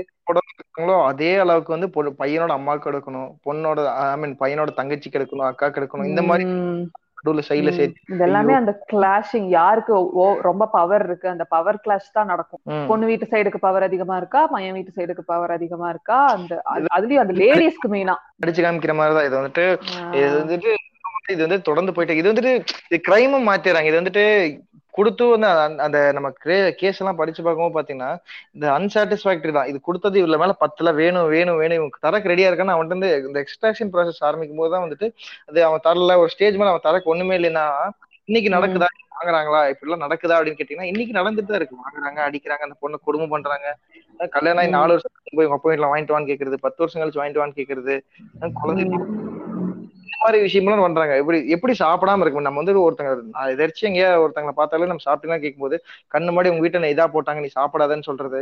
இந்த மாதிரி. விஷயங்கள் எல்லாமே இன்னைக்கு நடந்துட்டு இருக்கா? இன்னைக்கு இந்த மாடர்ன் டெக்னாலஜி இவ்வளவு ஊர்ல நமக்கு இவ்வளவு நடந்துட்டு இருக்கான்னு கேட்டு நடந்துட்டு தான் இருக்கு. நடக்கல நீங்க அது வளர்ப்புல தாங்க இருக்கு. அந்த பையன் இப்படி பண்றாங்களோ இல்ல பொண்ணு சைட்லயும் சும்மா சொல்ல முடியாது இல்ல ஏன்னா கல்யாணம் பண்ணிட்டு போனதுக்கு அப்புறம் ஏதாவது ஒரு இன்கேஸ் ஏதாவது ஒரு சின்ன பொய் சொல்லி கல்யாணம் பண்ணிக்கிறாங்கன்னு வைங்களேன் நான் இவ்வளவு படிச்சிருக்கேன் ஏதோ ஒரு டிகிரி போய் சொல்லிட்டாங்க இல்ல சொந்த வீடு இல்லாம சொந்த வீடு இருக்குன்னு சொல்லி சம்திங் அந்த மாதிரினா அதுக்கப்புறம் அந்த பொண்ணு எவ்வளவு டார்ச்சர் பண்ணுவாங்க? நமக்கு அந்த பையனை பிடிச்சிருக்கா? அதான் இப்ப பாத்தீங்கன்னா வந்துட்டு சிட்டில அதிகமா இருக்கா வில்லேஜ்ல அதிகமா இருக்கான்னு பார்க்கும்போது வந்துட்டு சிட்டில தான் பெருவாரியா இருக்கு. ஏன்னா ஹியூமனிட்டிங்க பார்க்கும்போது வந்துட்டு வில்லேஜ்ல வந்துட்டு நிறைய பிரச்சனைகள் கொலைகள் எல்லாமே நடந்துட்டு இருந்தாலும் பாத்தீங்கன்னா வந்துட்டு இந்த ஹியூமனிட்டி இந்த மாதிரி ஒரு டவுரி பிரச்சனை பாத்தீங்கன்னா நம்ம அதிகமா இன்னைக்கு கேள்விப்படுறது ஒரு கம் டு லைஃப் வெளிச்சத்துக்கு வரது பாத்தீங்கன்னா வந்துட்டு சிட்டில தான் ஜாஸ்தி. இப்போ ஒரு பொண்ணு ம். கல்யாணம் ஆகி வீடு எழுதி தராங்கன்னா வந்துட்டு ஏன் இன்னும் எழுதி தரல? கார் வாங்கி தரணும் இன்னும் ஏன் வாங்கி தரல? இவ்வளவு பண்றேன்னு. சொல்லி பண்ணல. இவ்வளவு நாள் கழிச்சு பண்றீங்களா அது ஏன் பண்ணல. ம். செக் பாக்ஸ் வச்சு யூஸ் பண்ற நம்ம ஊர்ல தான் வந்துட்டு அந்த பிரச்சனைகளா கொண்டு வராங்க. எந்த பொண்ணு குடுக்கலைன்னா வந்துட்டு இன்னைக்கோ ஒரு நாள் குடிச்சிட்டு வந்து ஒரு சண்டைக்கு போதோ சொல்லி இந்த மாதிரி வந்துட்டு டே டு டேல வந்துட்டு ஒரு படிச்ச பொண்ணு ஒரு கிராஜுவேட்டான பொண்ணையே வந்துட்டு அடிச்சு கொடுமை பண்ணி டார்ச்சர் பண்ற அளவுக்கான கிரியேட்டி இன்னும் நடக்குதா அப்படின்னு கேட்டீங்கன்னா இல்ல சாதி கொடுமை வந்து மத்ததுன்னு சரி அந்த டௌரி பிரச்சனை பார்த்தா இல்லைன்னா அதுக்கேத்த ஒரு ஸ்டேட்டஸ் லெவல்ல அவங்க போய்க்கிறாங்களே தவிர. சொல்லிட்டு இது ஆவலிங்க அவ்வளவு சக்திக்கு ஆகாதீங்கன்னு சொல்லிட்டு போயிருவாங்களே தவிர வந்துட்டு இந்த மாதிரி நடக்குதா அப்படின்னு தெரியல. இது வந்துட்டு எல்லாமே எந்த ஊர்ல நடந்தாலும் தப்பு தப்பு தான். பட் இருந்தாலும் வந்துட்டு இவ்வளவு படிச்சிருக்காங்க ரெண்டு டிகிரி படிச்சிருக்காங்க மூணு டிகிரி படிச்சிருக்காங்க இருந்தாலும் இந்த மாதிரி ஒரு தப்புகள் நடக்குதா அப்படின்னு கேட்டீங்கன்னா கண்டிப்பா கண்டிப்பா. போட்டு கண்டிப்பா அதிகமா நடக்கிறது நம்ம இப்ப என்னன்னா அந்த பொண்ணோ பையனோ வந்துட்டு உட்காந்து எதர்ச்சியா உட்காந்து ரெண்டு வீட்லயும் உட்காந்து பேசி மொத்தமா ஒரு ரெண்டு ஃபேமிலி சேர்ந்து பேசி இதுக்கு இவ்வளவு தேவையில்லை இவ்வளவு நாங்க செலவு பண்ண விரும்பல. இவ்வளவுக்கு இவ்வளவு போதும் அப்படின்னு சொல்லி பேசி இந்த ரெஸ்ட்ரிக்ஷன்ஸ் எல்லாம் பேன் பண்ணாங்கன்னா மட்டும்தான் வந்துட்டு. அது தவறுகள் நடக்கும். எங்க ரெண்டு பேரும் நாங்க ரெண்டு பேரும் யூஎஸ் போக போறோம் ரெண்டு பேரும் ஃபாரின்ல செட் ஆக போறோம் ரெண்டு பேரும் பெங்களூர் செட் ஆக போறோம். இல்ல அங்க போயிட்டு வந்து இவ்வளவு நகை வச்சிட்டு இருக்க முடியாது. எங்களுக்கு நகை தேவை கிடையாது. இதுக்கு பதிலா வேற ஏதாவது இன்வெஸ்ட்மெண்ட் பண்ணலாம். ஒரு வீட்டுக்கு இது. இனிஷியலா போட்டு அப்பார்ட்மெண்ட் ஒரு ஃபிளாட்டா வாங்கலாம். அதுக்கு நாங்க லோன் கட்டிக்கிறோம். அந்த மாதிரி ஒரு வேற லெவல் இன்வெஸ்ட்மெண்ட் பண்ணலாம். ஷேர்ஸ் வாங்கிக்கலாம். இல்ல இந்த மாதிரி ஒரு ப்ராப்பரஸ்ட். இன்வெஸ்ட்மெண்ட்டா பண்ணலாம். அதுக்கு ஆ வாங்குறதுக்கு வந்துட்டு இது வந்து அடிஷனல் வேற வெரைட்டி ஆயிருதா இது டைப் ஆஃப் டவுரி ஆயிருதா அந்த மாதிரி நாங்க வேற எல்லாம் இன்வெஸ்ட் பண்ணிக்கிறோம். இதை நீங்க இப்படி. தராதீங்க வேணாம் அப்படின்னு சொல்லிடலாம். ஃபோர்த் சீசன் அவங்க தான் எடுக்கணும். அந்த கல்யாணம் பண்ணிக்க போற பையனும் பொண்ணும் சேர்ந்துதான் அந்த இனிஷியேஷன் வந்து எடுக்கணும். ஏன்னா எனக்கு தெரிஞ்சவங்களே இருக்காங்க. எங்க ரிலேட்டிவ்ல ஒருத்தங்களே. ஓப்பனா நல்லா ஒர்க் பண்றாங்க. பொண்ணுதான் ஒர்க் பண்றாங்க. நல்ல சேலரி வாங்குறாங்க. அவங்க அப்பா அம்மாட்ட ஓப்பனா சொல்லிட்டாங்க. இந்த மாதிரி எனக்கு நீங்க நகை நகை நகை சேர்த்து வைக்காதீங்க. எனக்கு எங்காவது இந்த மாதிரி ஒரு ம். ஃபிளாட் வாங்கி கொடுத்துருங்க. அந்த மாதிரி வாங்கி கொடுத்துருங்க. எனக்கு நகை வேண்டாம். ஏன்னா அவங்களுக்கு நகையில வந்து நகை மேல அவ்வளவு ஈடுபாடு கிடையாது. அவங்க ஓப்பனா சொல்லிட்டாங்க. அவங்க அம்மா அப்பாவும் அதை கேட்டு ஓகே ஃபைன் உனக்கு நாங்க நகை சேர்த்து வைக்கல. அதுக்கு பதிலா உனக்கு நாங்க ஃபிளாட் வாங்கி கொடுக்குறோம்னு சொல்லி ஃபிளாட் தான் வாங்கி கொடுத்தாங்க. சோ அந்த மாதிரி இவங்க இனிஷியேட்டிவ் டவுரிங்கிறது ஐ மீன் அது வந்துட்டு ஒரு ஒரு அண்டர்ஸ்டாண்டிங் லெவல்ல வந்துச்சுன்னா அது பிரச்சனை இல்லை. எதையுமே வந்து ஃபோர்ஸ் பண்ணி ஒருத்தங்க கஷ்டப்படுத்துறதுன்னா வந்துட்டு mentally emotionally physically financially drain out பண்ணது அது தப்பு தான் நீங்க வந்துட்டு அது கமிட்மெண்ட் பேஸ்டா எடுத்துட்டு இது கௌரி வந்துட்டு நீங்க சொன்ன மாதிரி அது எந்த காலத்துலயும் வந்துட்டு அரைக்க காலம் கிரேக்க காலத்துல இருந்து அது நிறுத்த முடியாத விஷயம் தான் அது நீங்க இப்ப எப்படி பேசினாலுமே இந்த பிளாட்டுங்கிறதே இந்த டைப் ஆஃப் கௌரி தான் வருதே தவிர அந்த பொண்ணுக்கு பொண்ணு வீட்டுக்காரர் விருப்பப்பட்டு தராங்க. அந்த பொண்ணு இதை விரும்புதுன்னு சொல்லி அந்த மாப்பிள்ளை வீட்டுக்காரர் அக்செப்ட் பண்ணிட்டாங்களா? ஒரு பொண்ணு வந்துட்டு நகைக்கு பதிலா இது இது ஒரு அசட்டா கொண்டு வருது. இது வந்து இதுல நம்ம சேர்ந்து வாழ போறோம் இது அந்த பொண்ணுக்கு சொன்னா அந்த பையனுக்கும் ஈக்குவல் ரைட்ஸ் இருக்கு. இவங்க ரெண்டு பேர்த்துக்கு தான் லைஃப் லீட் பண்றதுக்கு அது போதும். அதுதான் அவங்களுக்கு உண்மையான இன்னைக்கு தேவை. இன்னைக்கு நம்மளை தாண்டி ஒரு பக்கம் போய் அவங்க தங்கணும்னா அதுக்கு ஒரு ஃபிளாட் இருக்கா? அதுதான் வேணுமேன்னு அவங்க யோசிச்சாங்கன்னா வந்துட்டு அந்த பிரச்சனை கிடையாது. இந்த டவுரிங்கிறது இம்போஸ் பண்ண வேணாம். அது நடக்கும்போது நடக்கட்டும். அதுக்குன்னு வந்துட்டு நாங்க இன்னாரு இதெல்லாம் பண்ணிருக்கோம் உங்களால எவ்வளவு எவ்வளவு நாங்க நாங்க எதுவும் எதிர்பார்க்கல உங்களால எவ்வளவு முடியுமோ போடுங்க அப்படின்னு கேட்டா வந்துட்டு அத அதான் நாங்க இவ்வளவு பண்ணிருக்கோம்னு சொல்றதே வந்து நீங்க இதுக்கு மேல பண்ணணும் இதுக்கு கம்மியா பண்ணிடக்கூடாது. இது பண்ணணும் இல்ல இதுக்கு மேல பண்ணணும்னு இம்போஸ் blank பண்றது பண்ணிக்கோ. இது வந்து check நான் ஒரு ஒயிட் பேப்பரை கொடுத்துறேன். உங்களால எவ்வளவு முடியுமோ எவ்வளவு அதிகம் பண்ண முடியுமோ போட்டுக்கங்க. அப்ப வந்துட்டு அந்த லெவலே இப்போ நம்ம வந்துட்டு டேரக்டா கேட்டானா கூட வந்துட்டு ஒரு தேர்ட்டினா உங்களுக்கு டுவெண்ட்டி ஃபைவ் அப்படின்னு சொல்லிட்டு ஒரு ரெண்டு விரல புடிச்சு துண்டு புடிச்சு விளையாட்டு பண்ணிடலாம். ஆனா வந்துட்டு இவ அப்படி பண்ணாம இந்த மாதிரி ஒரு பேர் லிமிட் இன்னைக்கு கிரைட்டீரியா வந்துட்டு உங்களால எவ்வளவு முடியுமோ அவ்வளவு பண்ணிருங்க. அப்ப வந்துட்டு உங்களால உம் முடியாதுன்றத வந்துட்டு இன்டெப்தா அவங்க மைண்ட்ல சொல்லும் போது என்ன பண்ண முடியும்? இதுக்காகவே ஒரு அஞ்சு லட்சம் கடை வாங்கி நாலு பவுன் சேர்த்து போடலாம் ஆஹ் ஸோ அந்த மாதிரி ஒரு கிரைட்டீரியாக்குள்ள யாரும் புஷ் பண்ண அப்படி ஒரு விஷயம் டாக் வரும்போது பையனு பொண்ணு ரெண்டு பேர் இருந்தீங்கன்னா தான் ரெண்டு ஃபேமிலியோட ட்ரூ ஃபேஸ் தெரிய ஆரம்பிக்கும். ஸோ எந்த சொல்லி இவங்க ரெண்டு பேர் இருக்கிற அவைலபிலிட்டி பார்த்துக்கிட்டோம்னா வந்துட்டு ஐ மீன் ரெண்டு ஃபேமிலி டிசைட் பண்ணு. இந்த ஃபேமிலியில் இருக்கவங்க அந்த ஃபேமிலி இருக்கவங்க டிசைட் பண்ணாலே மட்டுமே போதும். வேற யாராவது இன்டெலிஜ் பண்ணாலே இந்த பிரச்சனை எல்லாமே இன்டெலிஜ் பண்ணாம இருந்தாலே இதெல்லாம் தவிர்த்தலாம் அப்படின்னு தோணுது. தவிர்த்திடலாம். பேரண்ட்ஸ்க்கே புரியலனாலும் இவங்க புரிய வைக்க ட்ரை பண்ணலாம். ஏன்னா எதுவுமே பேசி புரிய வச்சு சில பேர்த்துக்கு தான் என்ன பண்ணாலும் புரிய வைக்க முடியாதுன்னு இருக்கும். பட் மோஸ்ட்லி இப்ப எல்லாருமே. பேரண்ட்ஸ் நம்ம சந்தோஷத்துக்காகன்னு பாக்குறவங்க தான்.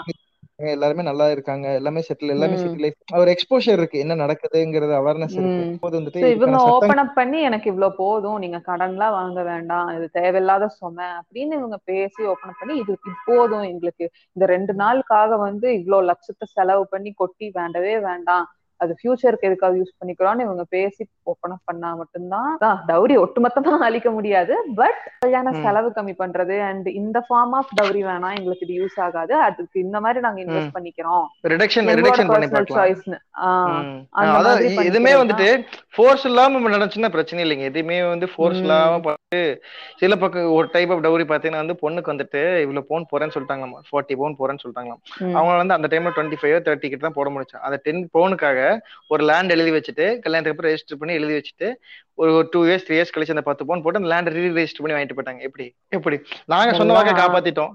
சொன்ன வார்த்தை காப்பாத்திட்டோம். இந்த மாதிரி கொடுத்துட்டு அந்த பொண்ணுக்கு வந்து ஃபியூச்சர்ல வந்துட்டு இந்த ஃபேமிலி ரிலேட்டடான எந்த லேண்டு ப்ராப்பர்ட்டி எதுலையுமே அந்த பொண்ணுக்கு வந்துட்டு இது கிடையாது. ரைட்ஸ் கிடையாதுன்னு சொல்லி அதுக்கு ஒரு பத்திரம் எழுதிட்டாங்க. எப்படி? உங்களுக்கு இவ்வளவு கேட்டீங்க இவ்வளவு போட்டுட்டோம். இதுக்கப்புறம் வந்து இந்த பொண்ணு வச்சு நீங்க எதுக்குமே மூவ் பண்ணக்கூடாதுன்னு சொல்லிட்டு பையன் வீட்டுல சரி சரி இந்த பொண்ணுகிட்டயும் வாங்கிட்டாங்க. இது எவ்வளவு ஒரு மாதிரி கஷ்டமா இருக்கு கேட்கவே. அந்த பொண்ணை வந்து பகடக்காயா யூஸ் பண்ணி ரெண்டு பேரும் வச்சு கேட்ச் அண்ட் கேட்ச் விளையாண்டுருக்கீங்க வாலிபால் மாதிரி. அவங்க பர்ஸ் அவங்க கல்யாணம் பண்ணிக்கிறாங்க அவங்களோட லைஃப் அவங்க லீட் பண்ணணும். இன்னொரு ரொம்ப வருத்தமான விஷயம் என்னன்னா இவங்க இவ்வளவு பண்றது எல்லாமே ஏதோ நம்ம ஆயிரம் வருஷம் அப்படியே நம்ம வாழ்ந்து கிழிக்க போறோங்கிற எல்லாம் பண்ணி பாத்தீங்கன்னா அந்த ஆறு மாசம் டைவர்ஸ் இந்த கொரோனால பண்ண கல்யாணத்துல பாத்தீங்கன்னா வந்துட்டு சிக்ஸ்டி த்ரீ பர்சன்ட் வந்துட்டு டைவர்ஸ்ல வந்து நிக்குதாமா?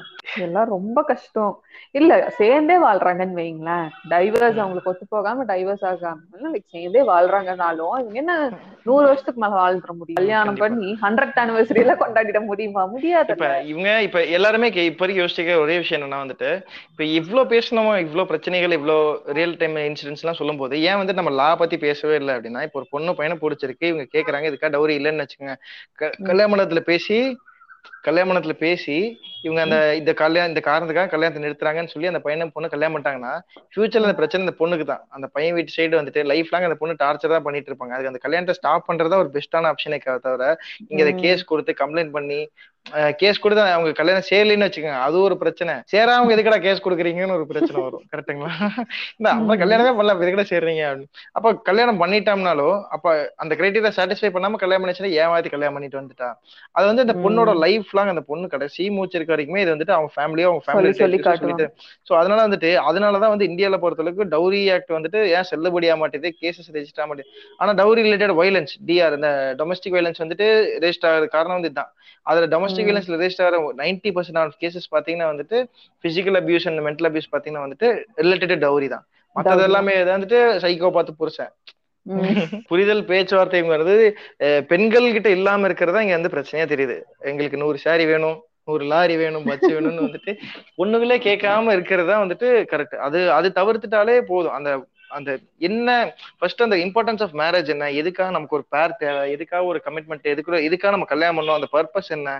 ஒரு ஸ்டேஜ் வரைக்கும் தான் நம்மளால சிங்கிளா இருக்க முடியும். அதுக்கு மேல வந்து நமக்கு ஒரு லைஃப்க்கு ஒரு பார்ட்னர் தேவை. அந்த பார்ட்னர் யாருமே தேர்றது இல்ல நூறு பவுன் போட்டு வராளா அதை பாருங்க. இல்லாட்டி உம் அதுதான் வந்துட்டு ஒரு பொண்ணு அவன் வந்து லாரி அவனும் வந்து சொந்த வீடு வச்சிருக்கானா? கார் வச்சிருக்கானா? வெள்ளை கலர்ல பெரிய கார் வச்சிருக்கானா? ம், இல்லன்னா வந்து. ப்ளூ கலர்ல சின்ன கார் இந்த மாதிரி கிரைட்டீரியா பேஸ்ட் பார்ட்னர்ஸ் சூஸ் பண்றவங்க நிலைமை எல்லாமே பாத்தீங்கன்னா இந்த சிக்ஸ்டி த்ரீ பர்சன்ட் ஆஃப் டைவர்ஸ்குள்ள போய் மாற்ற மாதிரி தான் மாட்டுறாங்க ஒரு ப்ராப்பரான Correct. ஓ அதான் சொத்து இருக்கோ ஒருத்தங்கள சொத்து இல்லையோ. படிச்சு பாக்குறோம். ஒரு ரெண்டு பேரும் படிச்சிருக்காங்களா? ஐ மீன் ரெண்டு பேரும் கிராஜுவேட்டா இருக்காங்க. படிச்சிருந்தாலும் ஒரு நல்ல மெச்சூரிட்டியா இருக்காங்களா ரெண்டு பேர்? மைண்ட் செட் செட் ஆகுதா? இந்த மாதிரி ஒரு கிரைட்டீரியா பேஸ்ட் கல்யாணம் பண்ணீங்கன்னா மட்டும்தான் வந்துட்டு லைஃப் லாங் ஒரு லாங் ரன்னுக்கு சஸ்டைன் ஏன்னா வந்துட்டு சொன்ன மாதிரி வந்துட்டு லைஃப்ல வந்துட்டு நம்ம அப்பா அம்மா நம்ம யாரும் சூஸ் பண்ண முடியாது. ஒரு சொந்த பந்தம் யாரும் சூஸ் பண்ண முடியாது. ஒரு ஒரு நம்மளால சூஸ் பண்ணிக்க முடியும். ஒரு ரெண்டே ஆப்ஷன் பாத்தீங்கன்னா நம்ம ஃப்ரெண்ட் நம்ம வந்துட்டு நம்ம லைஃப் பார்ட்னர் மட்டும் தான் நம்மளால சூஸ் பண்ணிக்க முடியும். ஒரு- ஆப்ஷன் இருக்கும். அப்படி இருக்கும்போது நமக்கு அது ஃப்ரெண்ட்ஸும் லைஃப் லாங் வருவாங்களான்னு கேட்டீங்கன்னா ஏன் வரமாட்டாங்களா? நாங்களாம் இருபது வருஷம் ஃப்ரெண்ட்ஸ் அப்பெல்லாம் கிடையாது. But life time twenty four hours நம்ம கூட இருந்து நமக்கு வேணுங்கிறத பண்ணி கொடுத்து அப்படி இருக்கும்போது நம்ம ஒரு பார்ட்னரா நம்ம சூஸ் பண்ண ஒரு ஆப்ஷன் நம்ம கிட்ட இருக்குன்னா